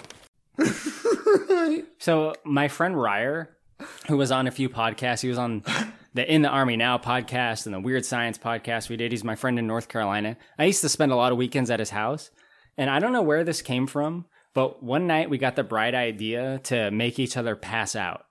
we we heard somewhere you can make a person hold? pass out, but not by a third sleeper hold. That would have been fucked up. but like you hold your breath, and then the other person Oh. Pushes on your solar plexus Yeah. like swiftly and hard and you pass out and, Yeah. and we did it and it worked and we stayed up like for like four hours like late into the night we might have stayed up the whole night just making each other pass out because it was like a form Sweet of Jesus, Corey. it was like a form of getting high And I'm pretty sure we did like irreparable brain damage that day. You might have. I've never been the same since, really. I, I oh my god yeah I, I I almost drowned twice I'm pretty sure I'm I am the way I am partly because of the asphyxiation but yeah But yeah, I think he, I think we were just making each other like lose oxygen enough to like you pass out for like two seconds, but you were in like a weird dream state. It was like you were high. it's fucked up if you deprive your brain for from oxygen even for a few seconds yeah you get that weird dazed kind of stoned feeling Anyway, it was it was cool.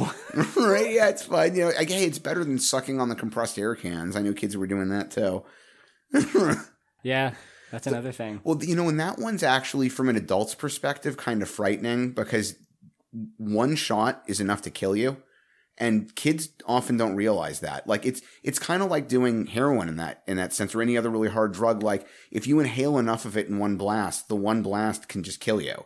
And like kids think it's this totally innocuous thing. I'm just sucking on, like taking helium out of a balloon, you know. I'm just sucking on this can. It makes me feel stupid.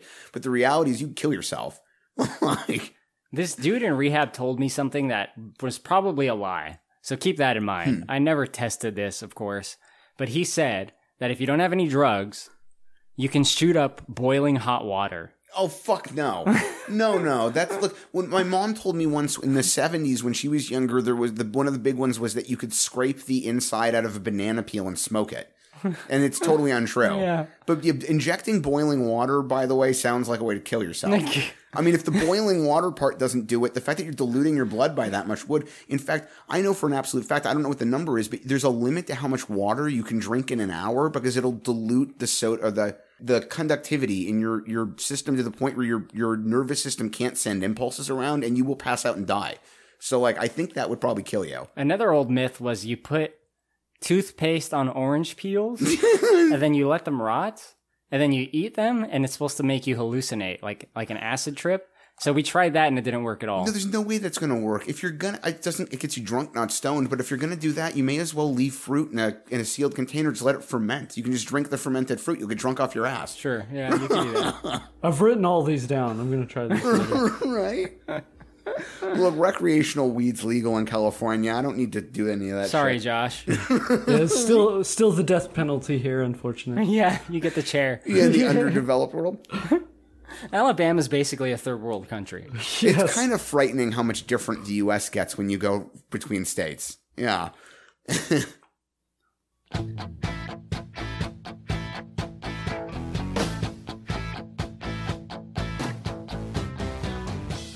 So the girls they they spend some time together. There's kind of like some girl power montages in this, which Girls get it done, Corey. they do get it done. This movie might be called woke if it were made today, debatably. I don't know. You, it might be. You might be right. But like I I think like the feminism aspect of this movie plays really well. I agree with you. I don't feel like this is one of those ones where it's trying to like overdo it and shove it at you. It's just these these are chicks that can do their own shit. you Right. know? Well, this is the Lost Boys, but for the the girl crowd. Let, let's let's not overdo Lost Boys comparisons, but yeah. Uh, they do some more spells, Steve. They cast a spell against Laura, who's Christine Taylor. Yeah, I mean, and she's she does deserve it. If we're being frank, like they they shouldn't have done it because they get warned anything you do to someone else is going to come back to you times three, and I don't believe in it as a literal concept, but I as a sort of guideline, I think con- karma is kind of a real thing in the sense that like if you spend all your time acting like a dickhead, eventually it's probably going to come back to you, and like so they get warned and. uh they do it to her anyway, and, and she kind of deserves it. She starts going bald. In, in a gross way. In a It's- gross way, yeah. She gets like welts on her scalp. Yeah. It's it's like she's got some kind of horrible like leprosy or something that's making her lose her hair. Josh, how does it go with Bonnie, Neve Campbell? She goes back to the the torture rack where they're going to like stab her repeatedly with the needle again For some reason. for some reason. It's fucking science, bitch. because science, shut up, bitch. That is verbatim what the doctor said to me. Yeah. Who greenlit this? It was fucking Jesse from Breaking Bad. Where did you get this from the black market? Right. Um, I guess uh, the costume department forgot to super glue the Freddy Krueger back to Neve Campbell because it just starts to peel right off. And now it's just part of her character development, I guess. It works though, right? She kind of has like the makeover moment where she comes to class looking all hot, like with showing cleavage and I guess showing more skin. Yeah. The way I remember that from a kid is I remember her coming in with like a uh, a spaghetti strap top, but it's not really that. It's just kind of like a low cut shirt. Yeah, with a little bit of shoulder exposed and a little bit of back. When they're invoking the spirit for Manos th- in the hands of fate, Manos. like, like Neve Campbell asked for, you know, you, creamy, beautiful skin, like like in a commercial.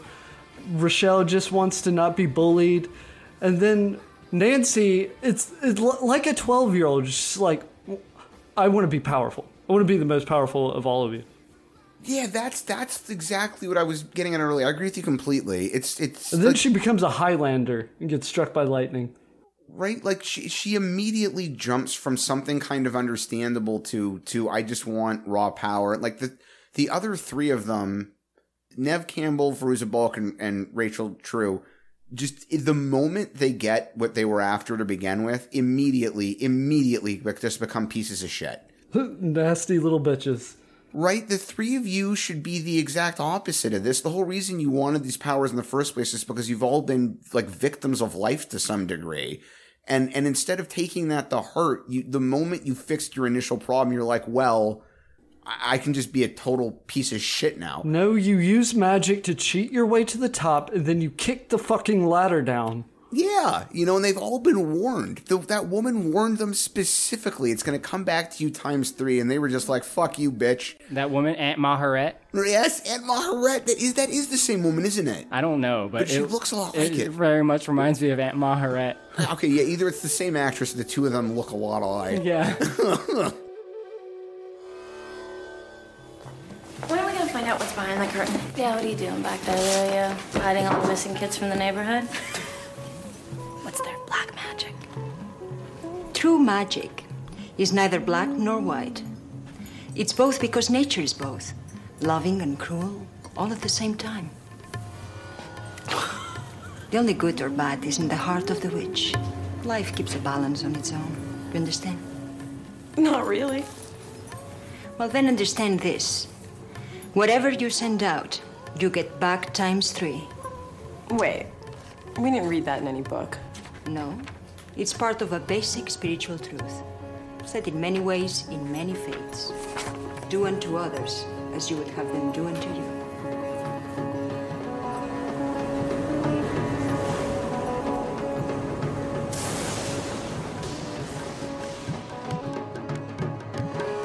Well, that the shopkeeper is old and grody, and two, that rule about the treating other whatever, it wasn't in any of the books that we stole.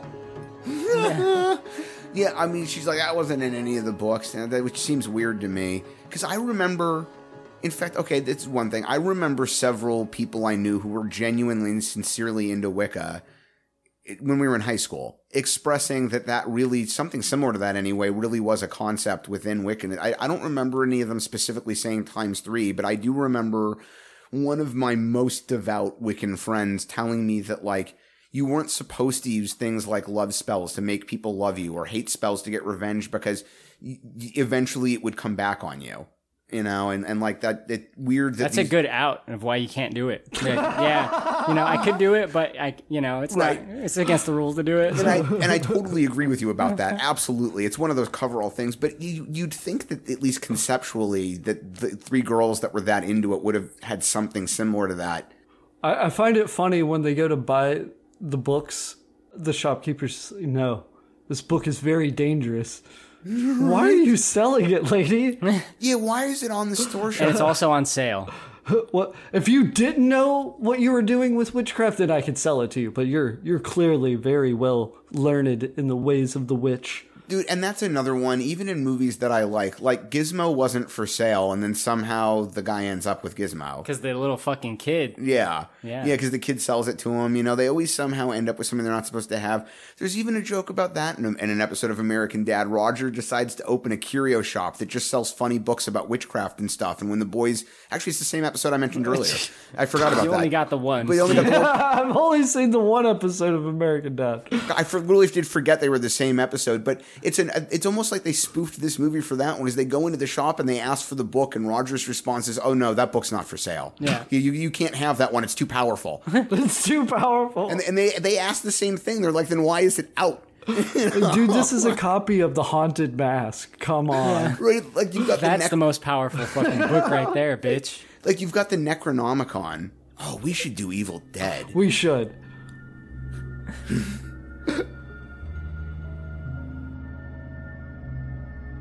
Steve, Nancy does kind of get her wish in the beginning with her family life because I think off screen she casts a spell to not be white trashed. And the result of that is her kind of evil stepfather dying of a heart attack and then her and her mom getting a big insurance payout.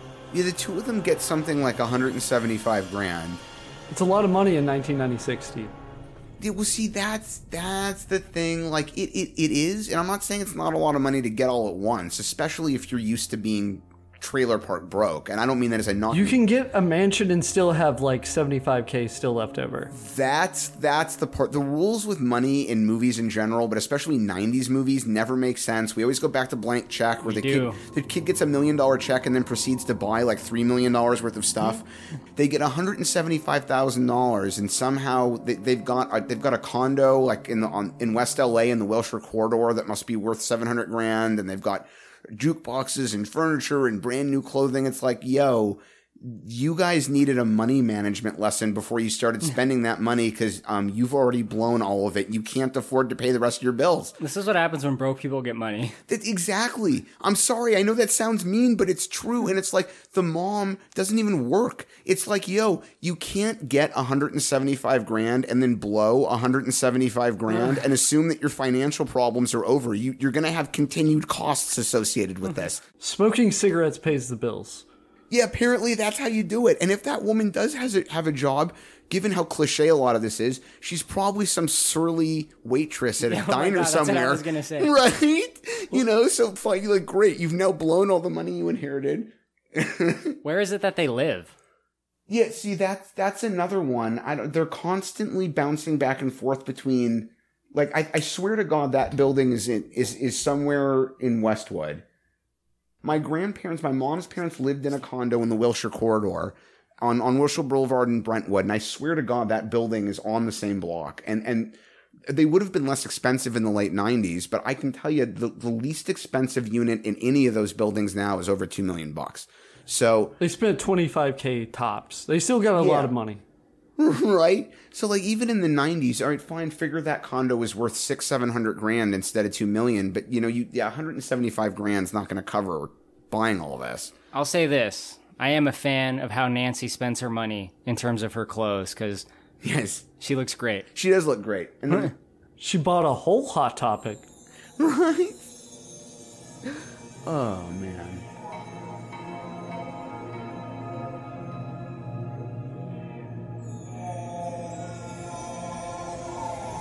Hail to the guardians of the watchtowers of the east. Powers of air and invention. Hear me! Us. Hear us! Hail to the guardians of the watchtowers of the south, powers of fire and feeling. Hear us! Hail to the guardians of the watchtowers of the west, powers of water and intuition. Hear us! Hail to the guardians of the watchtowers of the north by the powers of Mother and Earth. Hear us. Aid us in our magical working on this May's Eve. Serpent of old, ruler of deep, guardian of the bitter sea. Show us your glory. Show us your power. We pray of thee. We pray of thee. We invoke thee.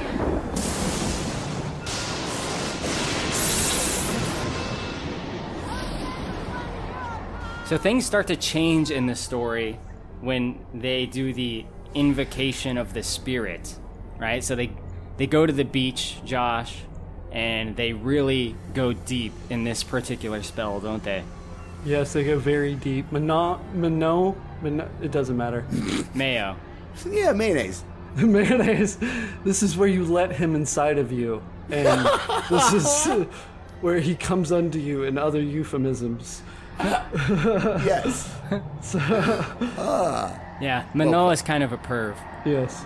Yes, he is. He's just out for underage girls mostly. I mean, you know, underage girls who are actually almost 30, but still. Yeah, they're they're well over 18. they like summon him, and he's immediately asked for their driver's licenses. what? No, uh, so they invoke him, and then he he zaps Nancy with some lightning powers, turning her into the Highlander. I was thinking of powder, but yes, that works too. Oh, God, that movie. The girls wake up the next morning. It's like all comedic. Like they just, what, fell asleep there on the beach?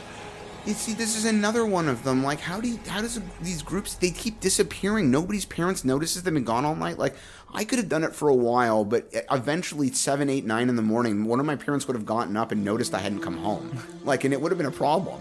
It's so comedic. They're like, as they're getting up, "Did- did it work? Like, Oh, this this part is insanely stupid. I'm sorry. It's really like even with everything else, the only part of the movie I was like, this is the dumbest thing. Are you referring to Nancy's morning stroll on the water? I am. Okay, yeah. yeah. She's now Jesus. She's now Jesus. Okay, well, boy, I, I had I, I was even thinking about the part after that. All right, so so for starters, um, she's Jesus. She can walk on water. The others wake up to see her literally walking on the ocean. She's like rubbing it in their face, like, I asked for Right. more power than you guys, and he gave it to me. He gave it to me, like it, which doesn't make sense. Why would a god give a person that kind of power? But then, worst walking on water effect in history.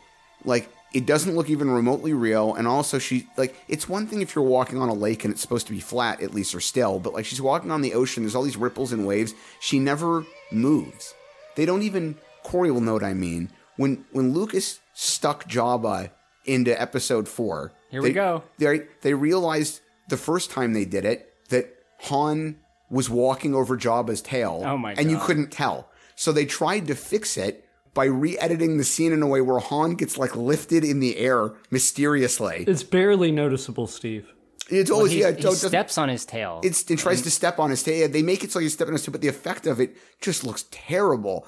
I mean, especially offensive from from the owner and creator of ILM. But It looks better than Han Solo's head, like awkwardly jolting to the side during the Greedo scene. You're right.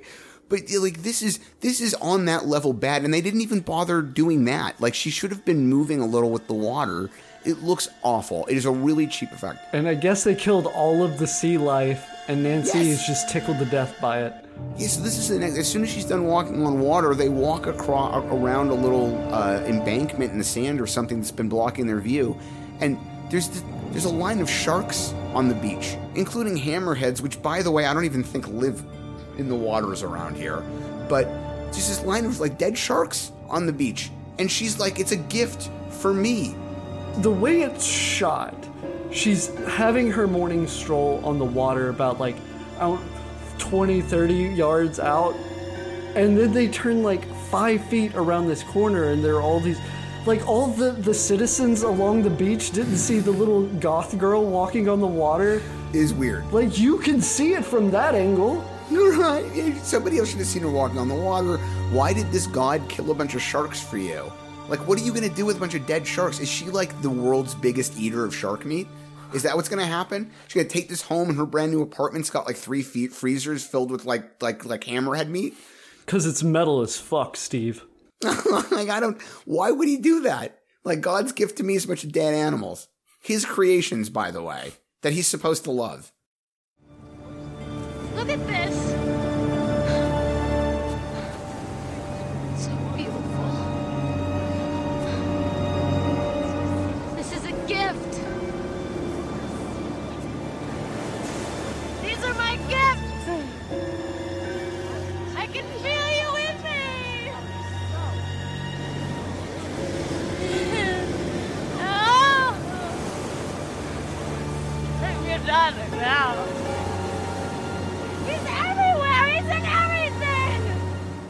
Uh, that had nothing to do with the ritual. Manos just thought it was personal. It's not God. He's the football field. Yeah, he's the football field. So Mr. Football Field went on. Mr. Football Field. Why would a football field want dead sharks? Right? He just really fucking hates sharks. So this god gave me a bunch of totally unnecessary power, made me way more powerful than I should be. A god which, by the way, probably should have known that I was going to abuse the power I've been given. It's like two days later, he's like, I, sh- I should have thought that through. Yeah, boy, I was really drunk when I slept with her, um, then the, the, the addendum to this gift of unnecessary power is a bunch of dead sea life. I don't, I, at this point, I was like, I officially don't understand what the fuck is even going on anymore. Because witchcraft, Steve. Yeah, because witchcraft. That's just going to have to be the answer for all of this. Because witchcraft. That explains all of the logic in the last whatever of this film from this point on. I gotta tell you, it had been a few years since I sat through it, and I've got this really, I didn't dislike it, but I've got this really endearing memory of this movie, and this, this watch through, I started asking myself why. Anyway. There's some friction that starts to form in the group, especially after Nancy becomes like all powerful. And now she's also rich. But Yeah. Sarah is not really on board with some of the decisions that Nancy is making. Like Bonnie and Rochelle make like one or two comments here and there, and she's just like, "You guys aren't the same anymore. You guys sold out instantly." And she's right though. I mean, she coincidentally she is right, but it's like they've done very little to to to justify this kind of scene. You know? They really start to like go all in on Nancy and Sarah and less on the characters of Rochelle and Bonnie at this point because Bonnie and Rochelle essentially just become Nancy's lackeys moving Yeah. forward. Non-characters, yeah. It's another really weird part is like not only do they all become absolutely horrible after they've gotten their powers and completely lose track of what they wanted to begin with, but the yeah, two of them are just like, yeah, whatever evil shit you want to do, we'll back you up. These characters have got no character. They're just apparently they were just written into like so that they could get to here. Like they just needed two more assistants. Like just- there wasn't a scene where Becky and Rochelle are killing like younglings or anything. You know? I mean, there's no Order 66. It's true. Right. But, uh, uh, I, it's another one of these movies. I end up saying this so much in our reviews. I guess I should apologize for it, but like, it's another one of these movies that, on the one hand, to me, doesn't seem to be substantial enough to merit being any longer. But on the other hand, if if they'd done better with the script, another twenty five minutes, fifteen to twenty five minutes to just flush it out a little more might made, might have made the character transitions easier to digest. I don't know. Twelve-year-old edge girls don't want to watch that. They just want to watch cool magic shit. I think that's a huge part of the problem. Is you like I, I have to remind myself, frankly, that a lot of movies are not really made to be very good. They're just made to be entertaining enough for somebody to spend ninety minutes sitting through, and that's enough. You know, just shove popcorn into your face and stop asking questions. you're not wrong. I mean, honestly, you're not wrong.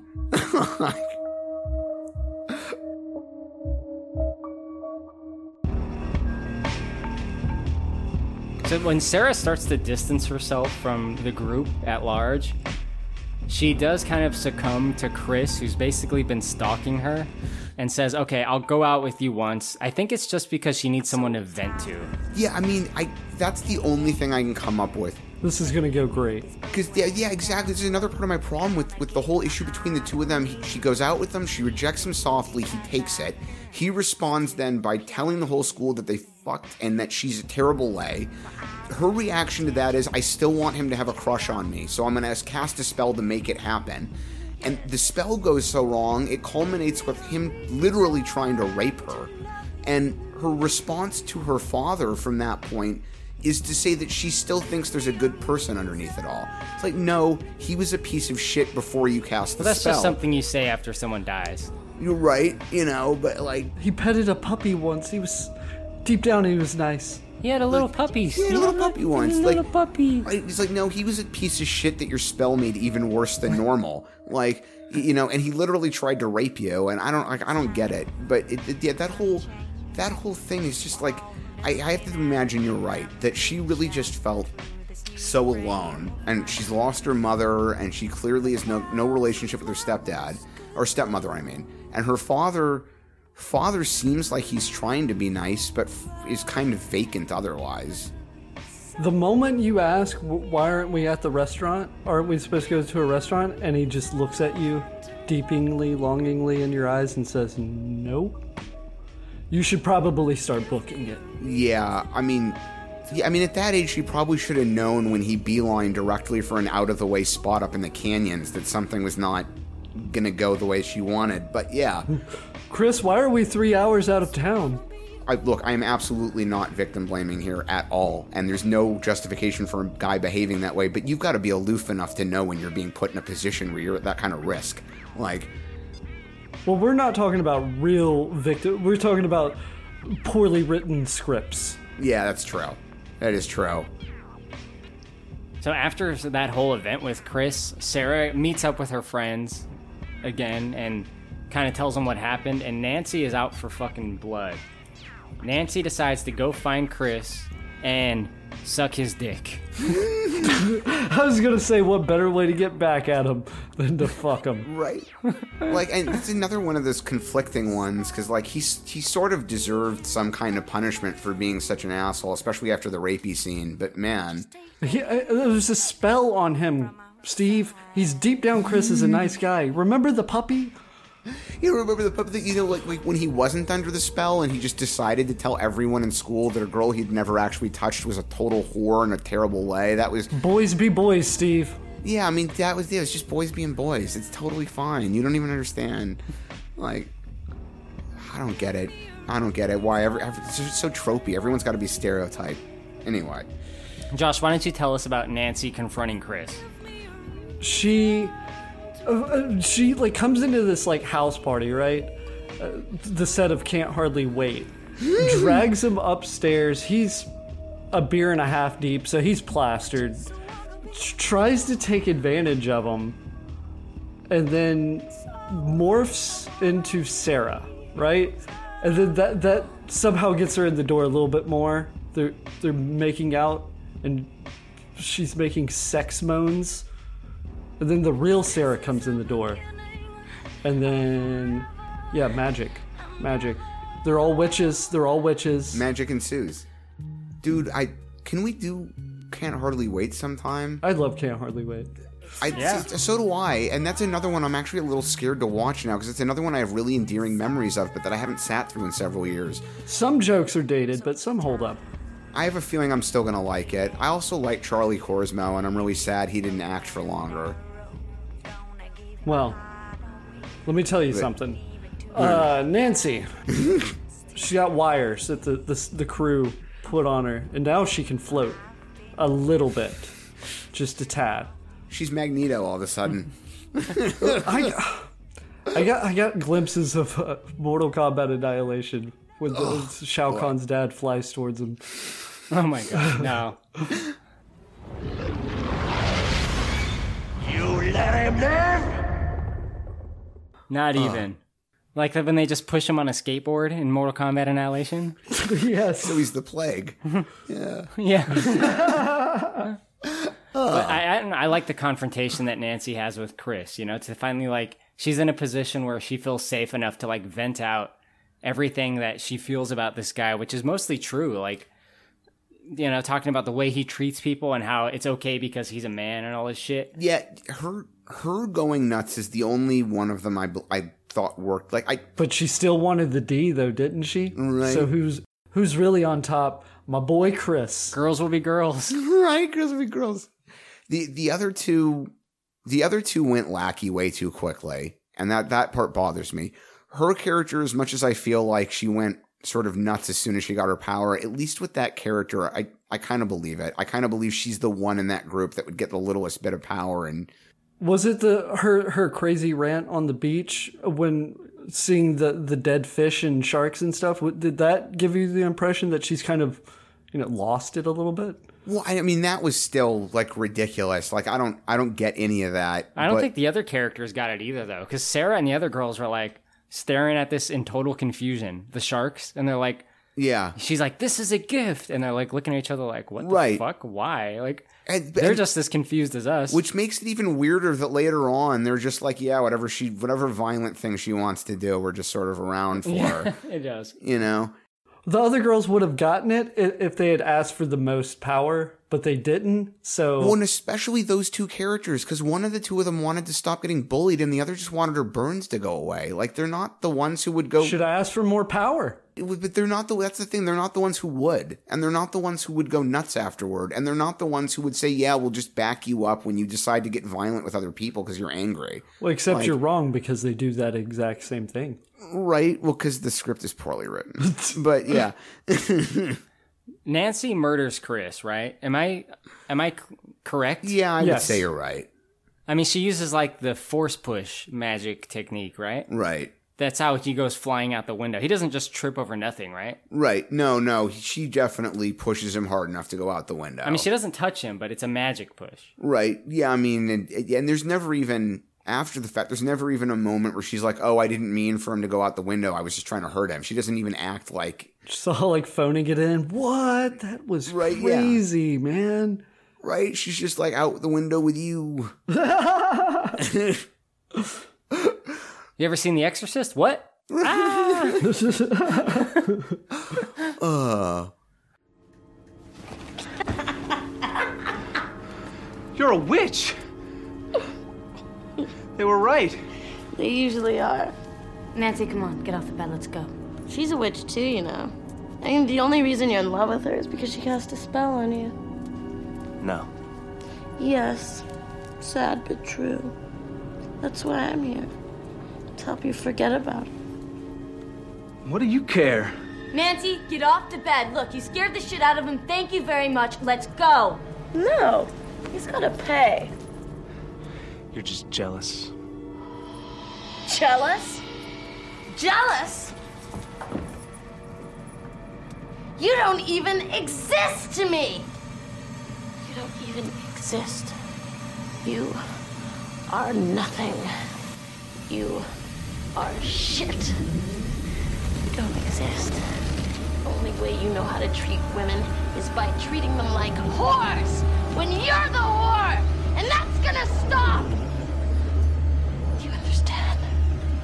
Understand what I'm saying? I'm sorry. He's sorry! Oh, he's sorry! He's sorry!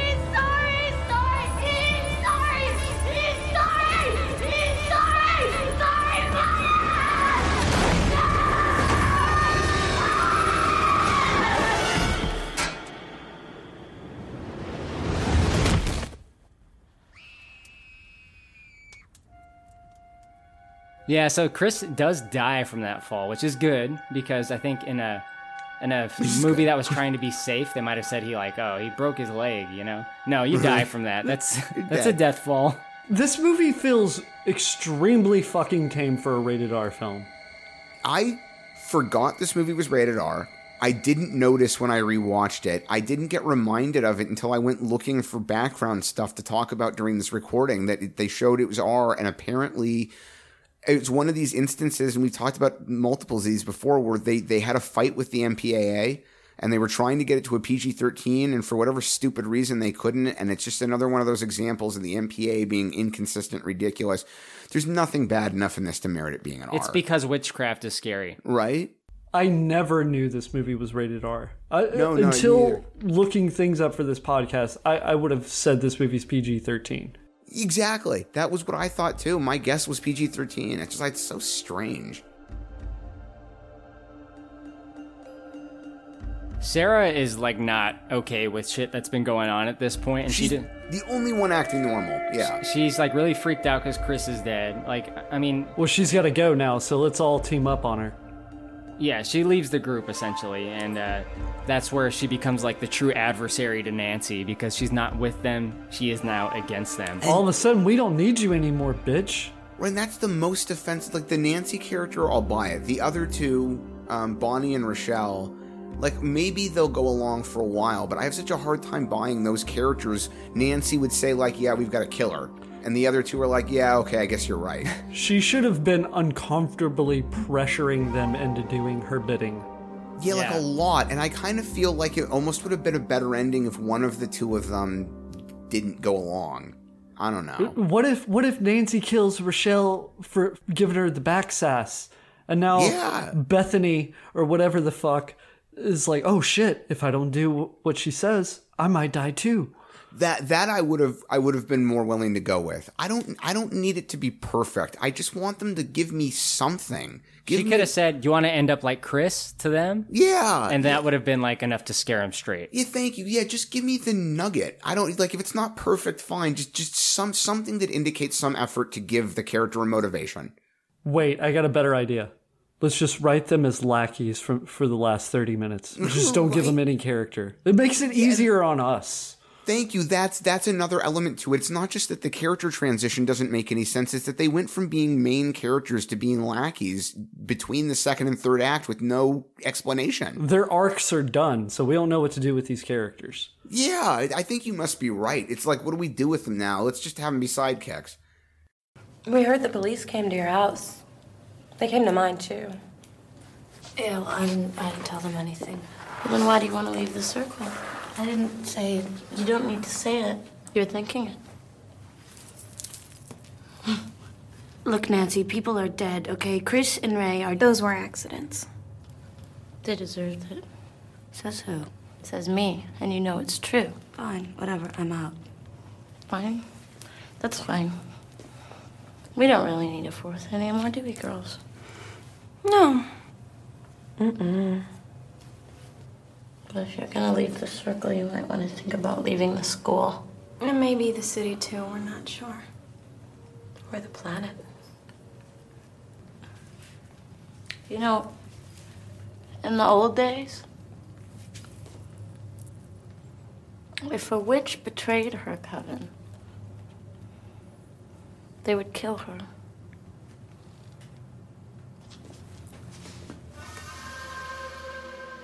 They run shit now, so they're like bullying Sarah in the bathroom, like get get the fuck out of town, yo. Yeah, the scars are gone and the bully's bald, so let's just do something different with them. Sarah says at one point to the other girls, she's like, "Look, people are dead. Chris and Ray." Yeah. And I'm like, I paused it, and I'm like, "Who the fuck is Ray? Yeah, who is Ray? Which one was Ray? Who's Ray? Charles is dead. What does that have to do with your plot? Who else did they kill? Well, there's a hobo guy Oh, that the they, hobo that they don't know the name of. Yeah, of. but you're right. They wouldn't have known his and name. he's in the script as Vagrant.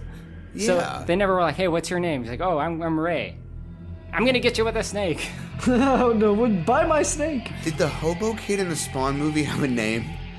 I don't remember anymore. I don't know. The kid from Kindergarten Spaz? Cop. yeah. No, that's the dog in, in Spawn. Spaz. Ah, my brain. All right, I got one thought at a time. The Keppel and Rochelle have have started practicing bitchcraft though.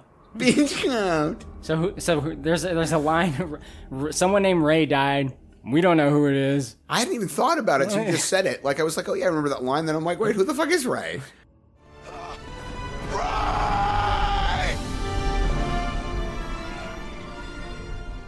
Like that should have been a line in the movie where they're like, "Who?"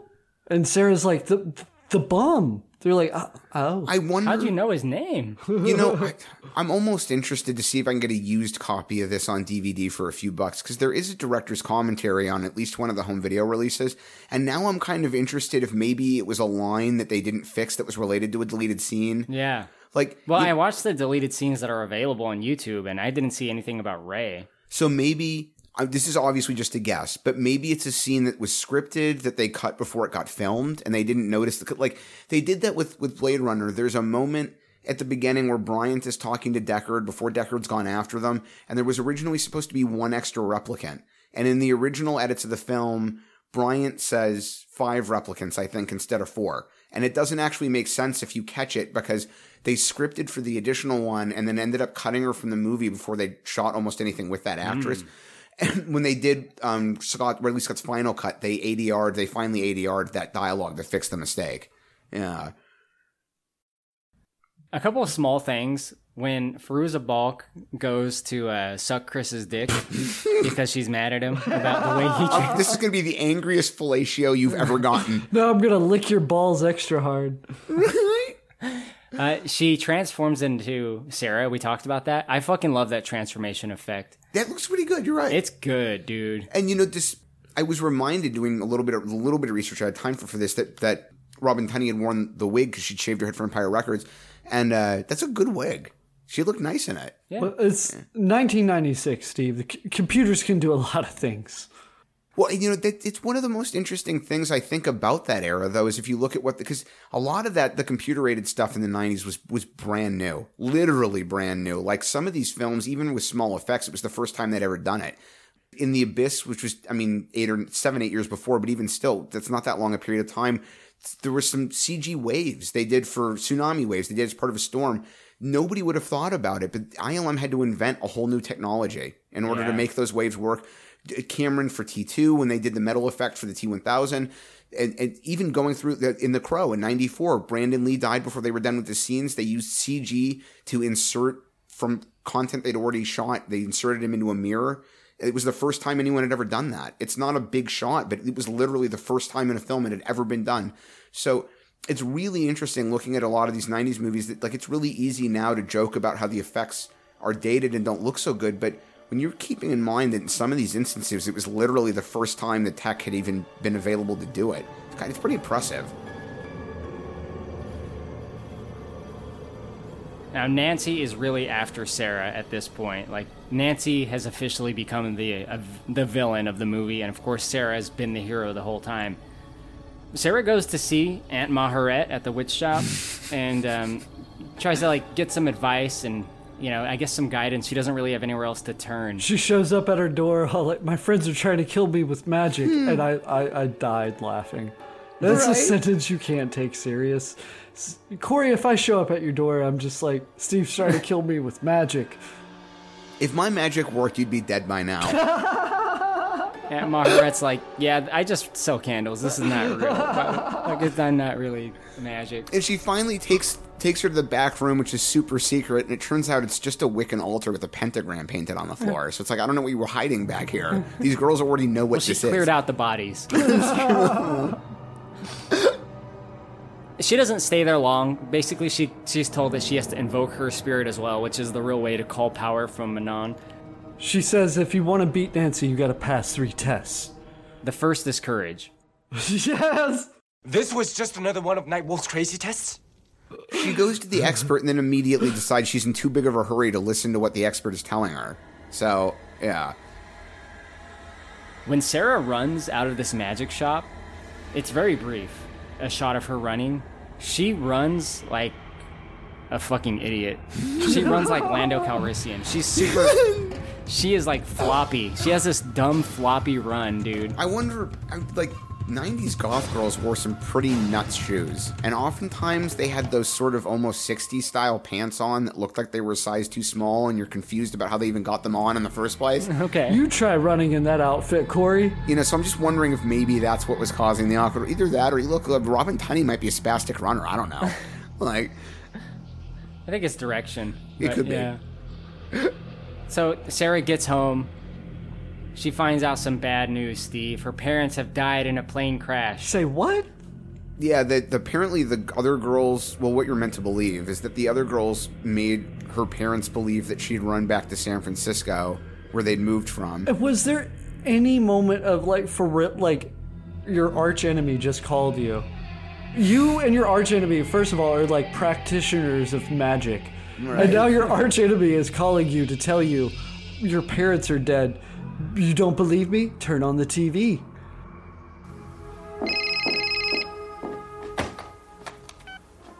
Hello? They're gone. They flew back to San Francisco. They thought you ran away back home.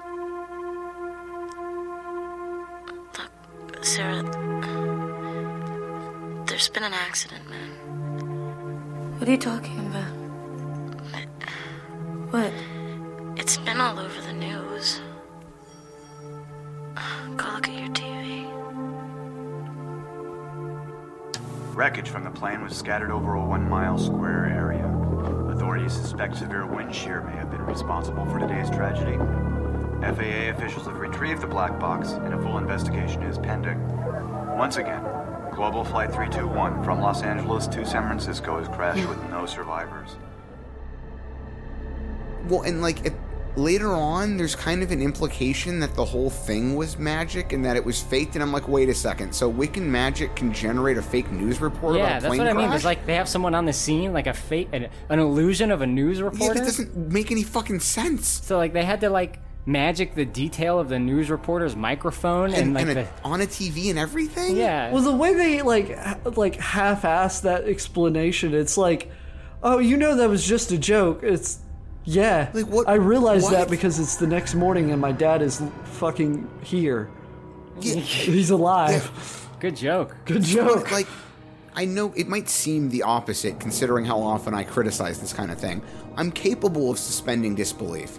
But, like, I've always fervently felt you can't ask an audience to do it beyond a certain point. If things get too ridiculous, it better be a comedy. Like, you better be doing it on purpose. Because there's a point at which things get so ridiculous, even my ability to suspend disbelief will not cover it. And, and and this is one of those moments for me. It's just too stupid. I don't understand. Like they they didn't need the news report part. They could have just told her that they'd convinced her parents or her father and stepmother that she'd gone back to San Francisco and that the two of them left to go look for her. The the, the being dead part isn't even necessary. Or you don't need to write a line at all because they haven't had to explain any of the parents' locations. So why start now? That's another thing is like we've as we've spoken about all of these movies have such a tropey habit of the parents being totally vacant anyway.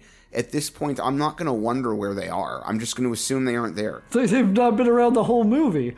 Yeah, exactly. You're right. And in Buffy too, and in a bunch of these other ones, they're they're always not there. I don't need to be told where they are. Like,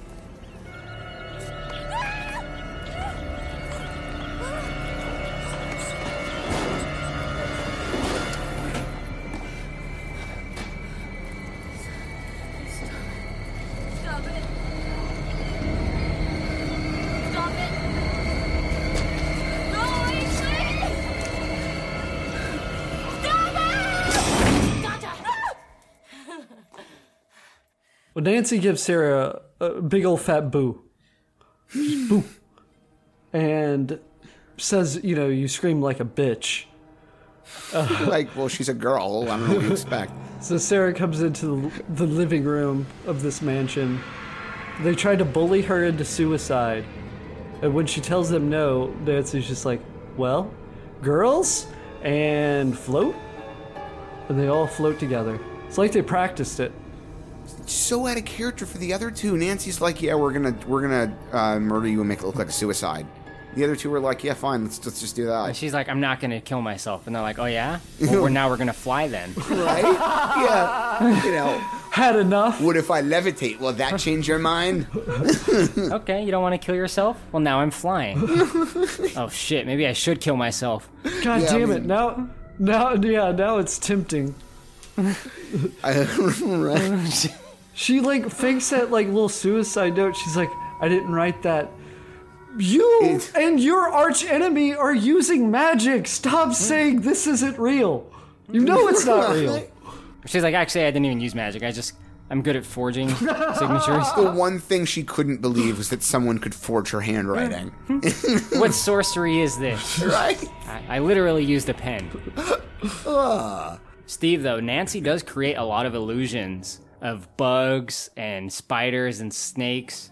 Yeah. I got to admit, if, if there was a real magic person and they were coming after me, that would be a good way to break my mind because there Yeah. was no safe space in this house. Every orifice of the house is oozing with insects and it's Right. fucking gross, right? Yeah, I mean, I think this is another thing that that's been done a little bit in some other films, but I agree with you. Like, if you can get inside the other person's head, you know, even if you know, I mean, frankly, like anyone who's ever done a hallucinogen, whether it's mushrooms or acid or whatever else, like even if part of your brain knows what you're seeing isn't real, the, the rest of your brain does not give a shit. Hmm. like, i- i- if, if any part of you is is scared, it, it, it can be really frightening.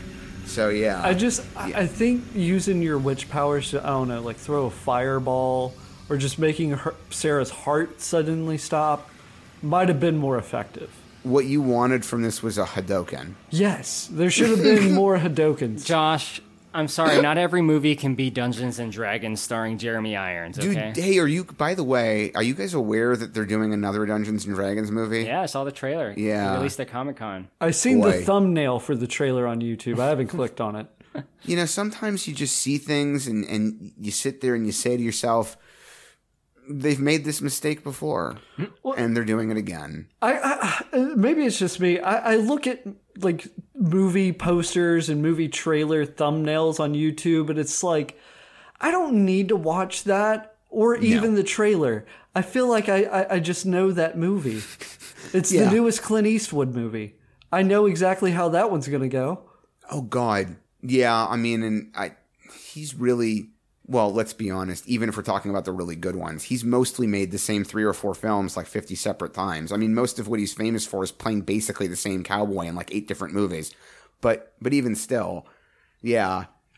There was an article that came out. Uh, you can cut this, Corey. There was an article that came out there that like uh the the new Warner Brothers guy when he came over, he found out the previous executives had greenlit this Clint Eastwood movie that they knew wasn't going to make any money.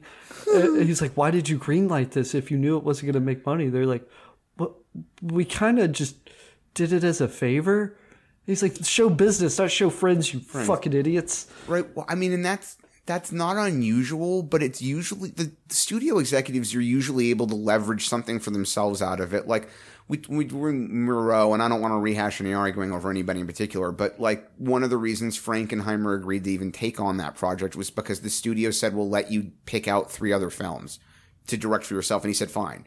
You know, or I, Tom Cruise has done this sort of thing before. Other big actors where they'll say, you know, the studio really wants them for X, and they'll say, okay, well, I'll do it, but I'll only do it if you guys agree to produce these two other things that I want to get to. I'll do your mummy film, but I want to be an executive producer. You know that, and so like, fine, you know, I get it. The producers can justify that because it works for both ends. But like, yeah, did just should just say, fine, you know, you're Clint Eastwood, so we'll make this movie. At the same time, I feel like that's kind of what somebody's doing with M Night Shyamalan, because none of like the guy's made one good movie. He's made one good movie. There was an article that said he was the don't next. Spielberg in 2003. So right, come on. Yeah, I mean, I, th- I, th- I think the f- like the first four of them I can justify because they clearly were just crossing their fingers and hoping he would do the Sixth Sense a second time. Lady in the Water's a masterpiece. No. it's his best film he's ever written. And like, I'm not even like on its own. I'm not even saying The Village is necessarily a bad movie, but I remember sitting. I don't even remember what we were seeing. I was sitting in a movie theater with a friend of mine, James, and they played the trailer for The Village.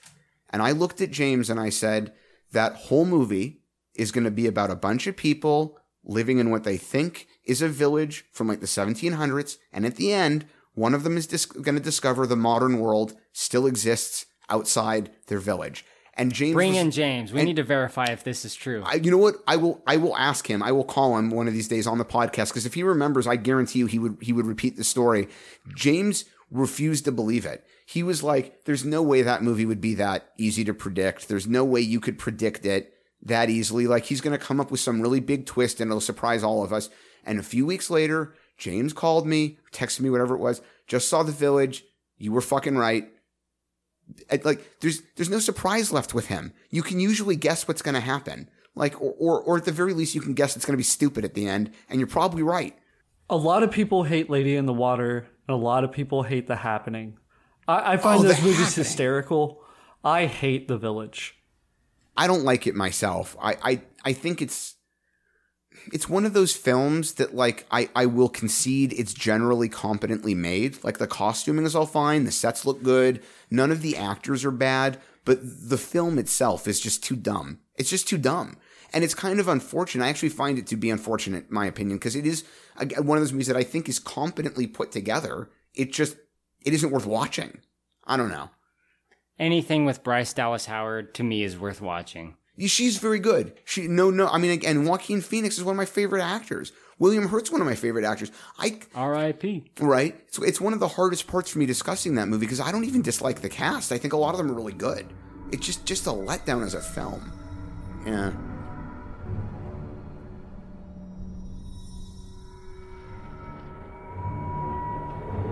Hail to the guardians of the watchtowers of the north, My powers of mother and earth. I invoke thee. I invoke thee. Sarah? Sarah? By the powers of three times three, make them see. So back in the movie, Sarah decides to invoke her spirit with Manon because it's the only way that she can be powerful enough to actually face Nancy. Yeah. And she kind of runs upstairs and she she does like a really quick version of it. She does like the abridged invoke the spirit spell, you know, because it took Nancy and them a while. They had to like gather butterflies and shit. Come on, Manos, you're on the clock. Speed it up. So like I guess the rituals are, are just that, rituals, right? But she she quickly gets rid of Bonnie and Rochelle, right, Steve? She makes them see times three. Yeah, yeah. So they believe that they're getting back. Like Rochelle's hair starts to come out, she thinks, and Bonnie sees the scarring coming back, but even worse. And this time it really is full Freddy Krueger, like on her face and everything. Yeah. And uh, the two of them are like, "Oh my god, we're getting it back times three. and they bone out, which is just like those characters, man, got written so poorly. They they went from being sympathetic to being crazy To a plot murderous point. bitches for no explicable reason, and then immediately like we're like, oh my god. It turns out there are consequences. We're, we're leaving. I don't have hair. I Fuck don't have- this. Right? You know. Expecto Patronum, bitch, three times three. I'm glad that those two characters are resolved now. We're done. Well, actually, we're not. We're not. I'm going to argue a little bit with you. I, mm-hmm. I agree with you, but we're not really resolved with them because the two of them. W- We can bring them back for the stinger. Yeah, the two of them double down at the end and make themselves even worse. I mean, these characters at this point are two of the worst utilized characters in cinematic history. Super poorly written character arc. Like one of the worst written character arcs in history. Liked you better with the Freddy Krueger back, bitch. Right. Yeah, and then at the end, they just make it worse, and we'll get there when we get there. When Sarah invokes the spirit, there's some cool effects. I like how her like photos in her room become like clouds. It is neat. You know, there's some cool like witchcraft like creativity that they throw in aesthetically into this part of the movie, and I appreciate that. Yeah, me too. Yeah, I was gonna say Nancy goes to confront Sarah, but Sarah's powers have doubled since the last time they met. Well, and it's really weird that like the whole starting premise here was she's the only one of them that's a real witch, and her power was the linchpin to any of them making their power work. And then all of a sudden they're like, yeah, we can kick the shit out of her. Well, that was in the original version of the script, I believe, was that she was the only one that actually had power. Yeah, and they were all leeching off her. But th- the way they rewrote it was more vague. Yeah, it, it really is more vague. Yeah. But she enters the mirror universe, Steve. the mirrorverse. she comes out of the mirror. I think that's a cool effect, and it just shows like that she's like at least on the same level as Nancy now. You know, Yeah. that she can do shit like that. Was it distracting when for you guys when she yelled magic kick? Magic kick. But we're not quite there yet. But uh, she does create a lot of insects in Fairuza Balk's like like coming out of her skirt and stuff, which is like Oh, yeah. really gross. Yes. She like turns her fingers into snakes, which for the most part looks pretty good, I think. And she she did have one part dialogue wall wise in there where she tells Nancy, "I've spoken to Manon, and he says you've been given too much power and you've misused it." She talked to the football field. Yeah, she talked to the football field, and he says he's taking your football away. Yeah. Um, he's taking his ball and going home. right? And like, if you're buying the Nancy character, I, I do think that being told that basically daddy's decided you've been a bad girl and is taking your powers away probably is like the most angering thing you could tell her. Because she is convinced that she deserves this shit. But she's the chosen one or some shit. I don't know. Uh, well, she tries to apologize. You know, no harm, no foul. You know, I'll just go home now. I know I'm a little crazy. I don't mean to be. It all got out of hand, and I'm sorry. No more games, okay? Sarah, I'm so sorry. Good. I hate these scenes. In any movie, it's not just this one. I hate these scenes. It's like, is the main character here just dumb as fuck? Does she have the intellect of a six year old? Because it's always a very obvious, I'm feigning an apology, but in a moment when I get close enough, I'm going to try to stab you, or shoot you, or hit you, or shove you off a cliff, or whatever's happening right now. Like, you never believe the apology. You always just shoot the person giving it. Yeah. Just shoot them. I like what follows, Steve, because this is why this movie won Best Fight at the 1997 It is a pretty good fight. MTV Movie Awards, and it's it's brief.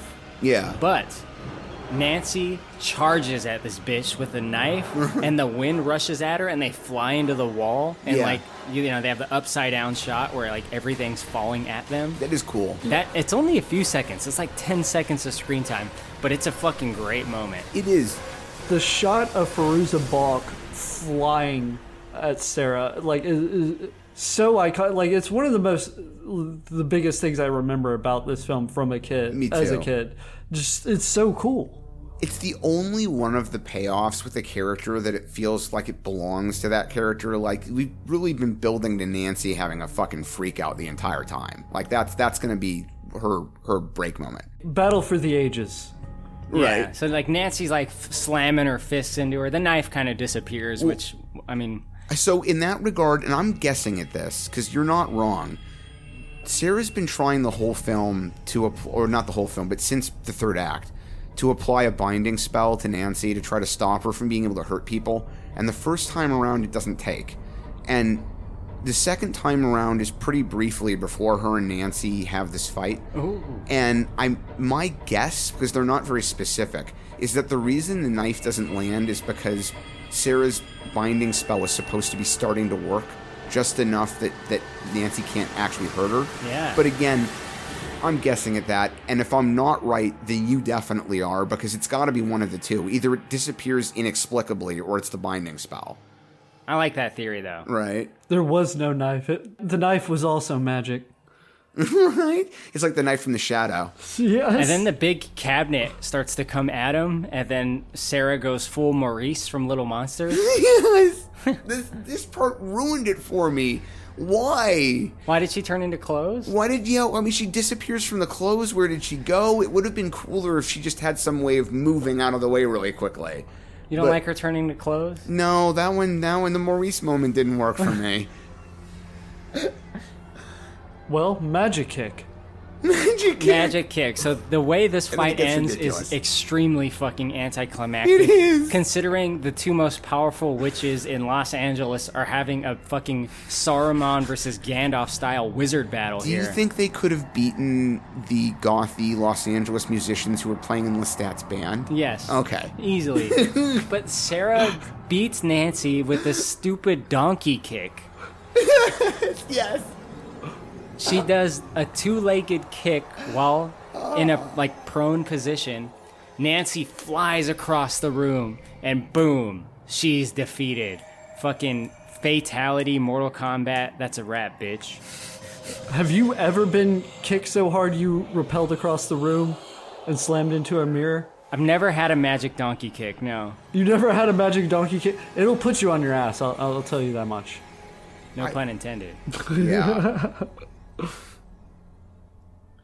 Steve, wh- what did you think of the the f- final kick? It's ridiculous. It really is ridiculous. It, I, I, I, I'm pretty much with you. I think the fight itself was pretty fun up until they ended it that well. The her disappearing from her clothes and then ending it like that. I don't, I don't like that. There should have been some sort of cool magic ending. Like I can open a door to hell and make you go through it, or I can turn you to dust or dissolve your spirit. It- uh, yeah, they really should have had like a magic duel. Yeah. Like like oh, you know what was awesome is at the end of Big Trouble in Little China. She throws a knife at her? Right, well when Egg Shen Yeah, if they started shooting laser beams at each other like Egg Shen. Yeah, when Egg Shen and, and Lo Pan are having the magic battle, that was awesome. I love that movie. Dude, if Nancy and Sarah started doing that, this it becomes the greatest movie ever. Admittedly, that's kind of a trope of its own. I mean, you think about like Palpatine and the other Je- and Jedi's having lightning fights in the Star Wars movies, or how many movies can you think of where two of the characters are magic or powerful, and what they basically devolve into is them just shooting energy at each other? You know. So you're saying you would have rather preferred Nancy and Sarah being like, "It seems our powers cannot be tested with the, but only our skills with a lightsaber." Josh, would it have been okay, two part question? A, would it have been any more ridiculous than the way they did it? And B, wouldn't it have been more entertaining? Because I, I, I think it's a no and a yes. yes, yeah, I agree with you. It's yes and no simultaneously working together in tandem. I'm not necessarily saying it would be good. It just would have been more fun without being any more ridiculous. It takes the movie to eleven.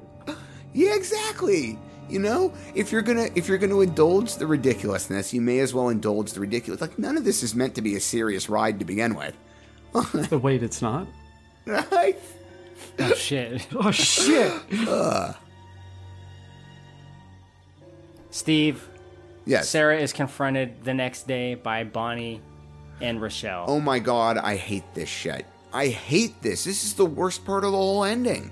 The two of them show back up and they basically say, Yeah, we're kind of sort of glad you're not dead, but also, by the way, Sorry about that whole trying to kill you thing. but also, by the way, um, we're still giant bitches and we've decided that we don't want to not be powerful. So if you decide you'd like to be Nancy and let us leech your powers so that we can do awful things to people for no reason, then go ahead and come back. But otherwise, um, go ahead and fucking drop dead because we still hate you. Sarah flexes on him. yeah, and Sarah's like, oh, okay, well, I'll just drop a tree branch near you. like, just kill the two of them. Fuck. Now I hate these two characters. I started off being so sympathetic to them. One's this teenage girl with a scarred body who just wants to be normal, and the other's being picked on by a racist. And it's like that's that's sympathetic. That's some sympathetic shit. And then Sarah's like, "You don't want to end up like that bitch Nancy." It cut to Nancy in Arkham Asylum. Yeah, yeah, and that, that, that makes it even worse. Then then they come then they turn into total bitches. I would almost use the c word because it's that bad.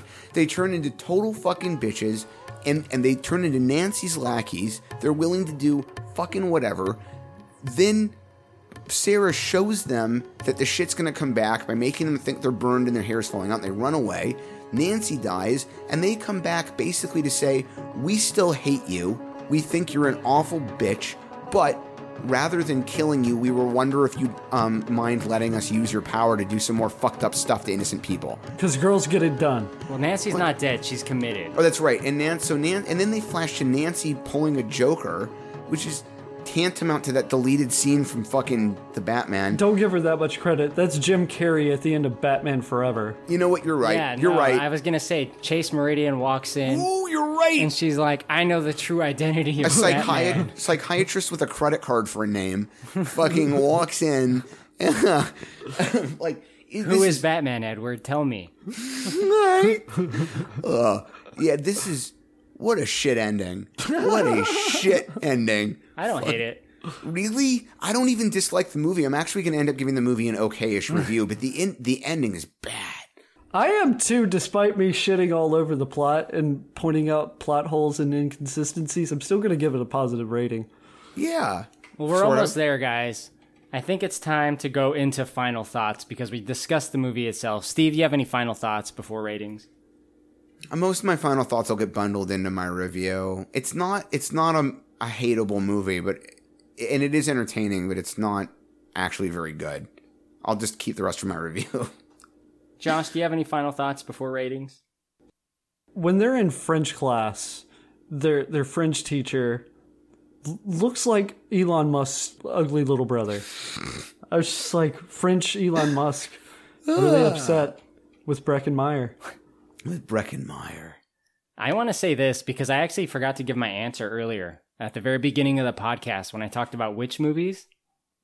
The motherfucking Blair Witch Project. Yeah, I almost brought that one up. Fucking A, dude. The Blair Witch Project was a event of the 90s. It was the biggest letdown of a movie event in history. I mean, the people I'd heard talk about that movie made it sound like it would make Navy SEALs shit themselves with fear. It was supposed to be the most frightening fucking thing that had ever been committed to it's film. it's real footage, Steve. It's real. It really happened. It's real footage. I mean, it, you know what that movie's biggest accomplishment really was, to Josh's point, was setting off a chain reaction of shitty found footage movies. just an endless row of them, and they were almost all bad. Like that movie, that I I I watched it with an eight year old cousin who it didn't scare. I mean, I don't know who the fuck was frightened by that movie, but it wasn't me. Not a fan of the Last Exorcism, I take it, huh? Oh God, Well, no! now that I- Steve has shit all over my final thoughts, Sorry. I was gonna say I like the Blair Witch Project, but look, I mean, Corey, you and I respectfully disagree about some movies, so that's that's cool. I mean, Well, at least the Blair Witch Project didn't end in a fucking hyperlink to a website that doesn't ah. no longer works like the Devil Inside. You right? Yeah, I don't. It's weird. I, I, it's so funny that the old websites that go along, they, they kept the original Flash based Space Jam website up until like two years ago when the, When the they- new one came out, know, right? yeah. Yeah. that fucking website uh, makes me laugh. It does. Do you guys ever use the Wayback Machine? Sometimes I yeah. try to explain to people who are like 18 to 25 what the internet was like in 1994 and they don't get it. So I've got to get on the Wayback Machine and be like, yo, this was the internet. An hour of mm. this a day was enough. There wasn't enough to do. Pages and pages of forums. Yeah, yeah, exactly. That most of my time was chat rooms and IRC and and fucking instant messenger. Like the websites didn't do anything.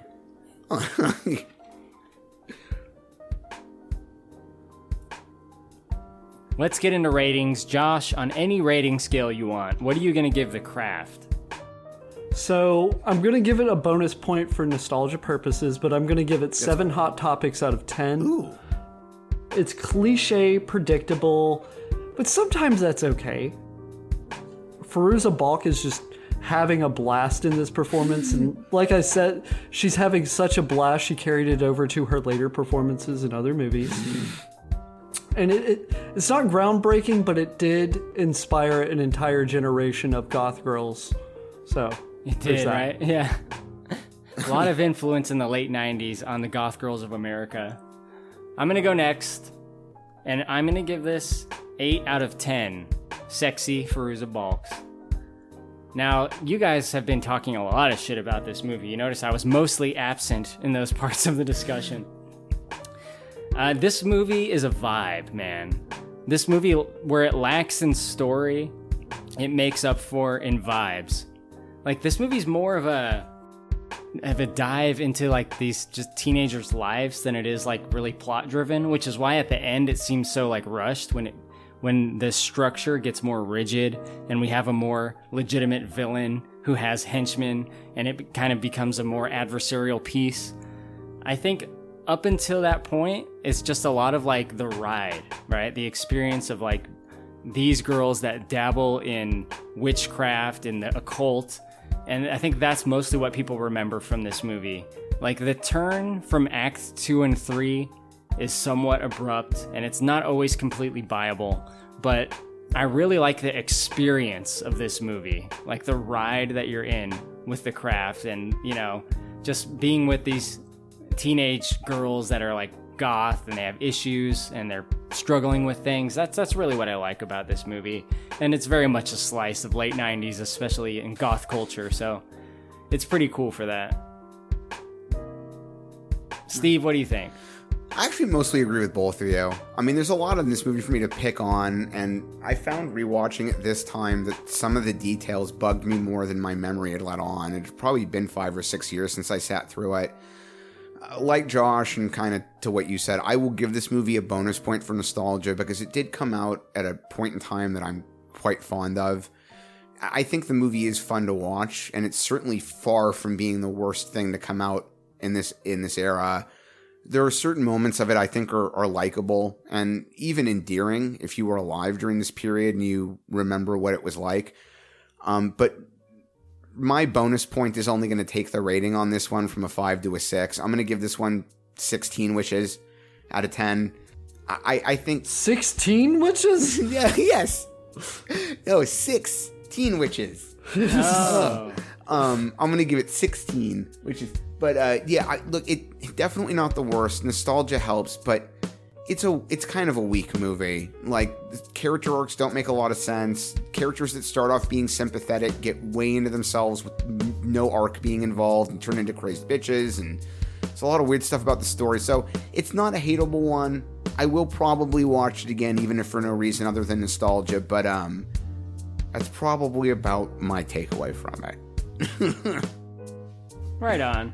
That's fair. At least you weren't overly harsh in your final rating. No, I don't hate this movie. I just don't think it's great. You just act like you do. Well, I hate parts of it.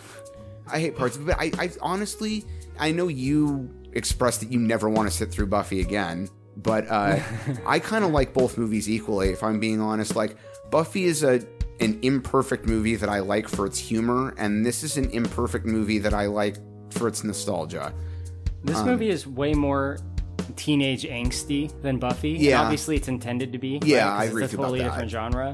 But I think there's a there's a more relatable factor in that to me. Even though I'm not a teenage girl, but you know I remember teenage angst very well. And I No. was I was somewhat of an outsider in high school. As, I, I as can see what you mean with that point. I really can. Like Buffy's more like you should be laughing at this rather than relating to it, and this was more meant to be, I think, relatable. Yeah. Yeah. This is the type of movie that like you you throw on with some friends. You, you make a couple jokes, you point out some plot holes, but when the movie's over, you're like, yeah, but it's still pretty good. Exactly, and I Yeah. think that's what we had here today. Yeah, I agree with, with both of those sentiments. I it's not a terrible one. It's a movie I'd sit through again.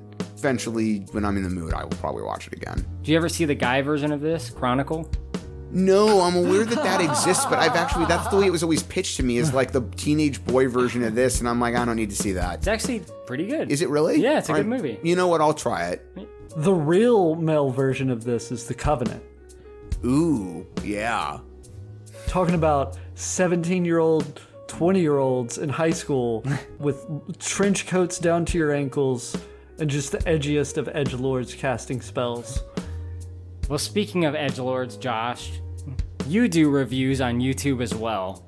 Why don't you tell the audience more about what you do, where they can find you, etc. etc., etc. I make fun of movies for the most part. You can find me at Review DOOD or Review Inc. Uh, not uploaded in a while, but you know, whatever. Whatever. Nobody's really asking, so I'm not really not really rushing. So I'm asking. well, I make content for Corey right now. Yeah. That's something. Okay, uh, well that's good. As long as I get something, you got to give me my Josh fix.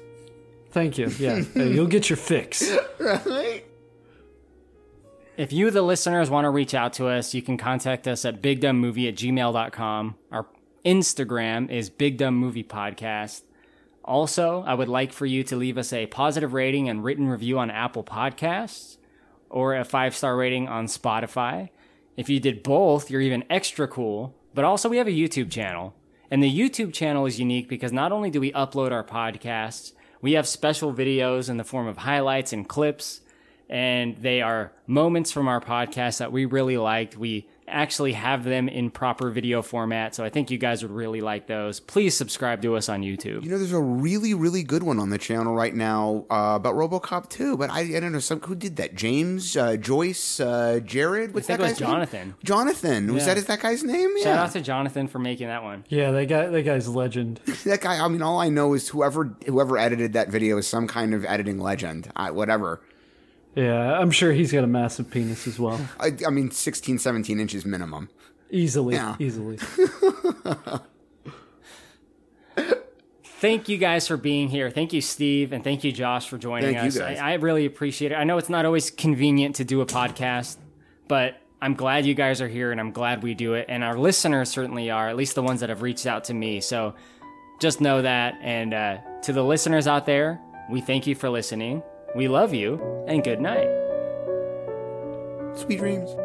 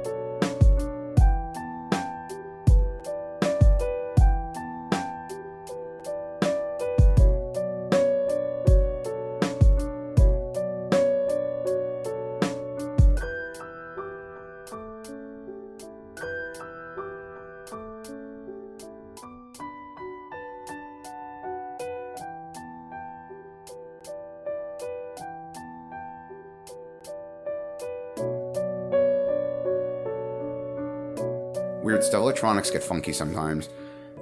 Uh, what else? Netflix has already canceled the Resident Evil show. Yeah, I saw that. Yeah. That's probably for the best. Yeah, probably. I haven't bothered watching it because nobody had anything good to say about it. It Right. seemed terrible. and it, despite the bad reviews, because I'd liked the anime so much, I did try watching a couple episodes of their live action Cowboy Bebop, and they they the sets were beautiful. I have to give them that. The sets looked fantastic. The rest of the show really missed the mark. It, it was like it's like made by people who'd watched three episodes of the anime on mute and just tried to and tried to emulate what they'd seen. I thought it was like supposed to be really faithful or something.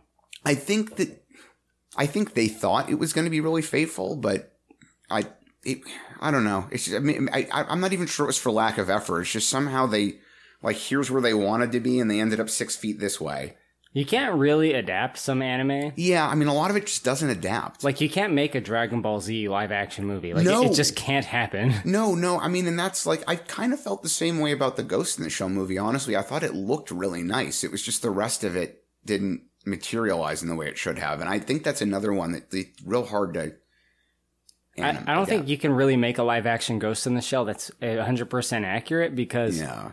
The Ghost in the Shell anime doesn't answer a lot of questions. Yeah. It really expects the audience to like ask themselves to like watch it multiple times or to like familiarize yourself quickly. Yeah. Because I remember being like, "Oh fuck, this is a lot to take in." Yeah. Like this is a lot. But like modern movies don't really do that. Like, No. Especially movies with like Scarlett Johansson. Maybe like if you have like an indie movie, like they'll take some chances in that way. Yeah, no, you're right. And a lot of the point of that movie is presenting you with questions that the characters don't even have an answer for. Like, am I even still human at this point? You know? So, yeah, absolutely. And I, I think a lot of that's though is like between the lines. Even that, like those questions. Like Yeah. I got that vibe from like nonverbal animated scenes. Yeah, you exactly. know?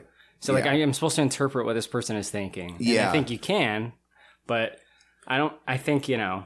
Yeah. Obviously, Blade Runner had Yeah. some questions that were yeah answered in the form of ADR, so Right. Things like that. Right. But that, that still goes on to this day. Yeah, absolutely. And that was one of the big problems with Blade Runner. And, you know, it, it was one of the reasons they added the, uh, that the studio wanted Ford to do a, a voiceover because they, they did two or at least two, if not three te- separate test screenings for audiences. And in all three cases, some of the members of the test audience complained they didn't really understand what they were watching. And the studio finally went back to Scott and told him, we're going to add a voiceover to it so people will understand what's happening. And they started a whole fight. I I can see the dilemma because you want Yeah. general audiences to like understand your movie and like it, but at the same time, like then you're making it less good. yeah, yeah. You know, and and the like, I I think they were scared to death because the movie was way over budget, and way over schedule, and they were like, we got to do something that's going to make people want to watch it, and then it, it ended up not performing very well anyway, and so yeah, it was a real disaster. that kind of movie, it like has to be cult Blade Runner. You Yeah. know? because like not everyone's gonna want to be in for that ride. No, no. I mean, that's that's the big problem. Like, regardless of what any other argument I may have for the film and the, in the debate stuff, blah blah blah. Like, it's the bottom line is that kind of movie's just not going to be appealing to a large percentage of people, and I, I I don't think that that alone makes a movie either good or bad. I don't think I, I don't think the fact that you can say some segment of the population is not going to want this makes a thing good or bad. You know what I mean? It's just not for everybody. It's like rum raisin ice cream. Right. Is it bad just because not everyone likes it? Like I don't know. Yeah, it definitely doesn't make it bad. Some people would say that it does because right, like there's like a an easy argument with saying that mass appeal equals good. That- you Yeah. know, but it's not necessarily true because good is one, it's subjective, Right. But two, like quality can be defined in different ways, right? In different ways, Yeah. Like there can be a really great podcast that no one has listened to. Absolutely, You I know? agree with you completely. no, and you know that's that's that's another thing. A hundred percent, you're right, and um, I think that's the difficulty with a lot of films is like if it's not the type of material a given person is interested in to begin with, then it won't matter how technically good that film is otherwise, because that person's just never going to connect with it.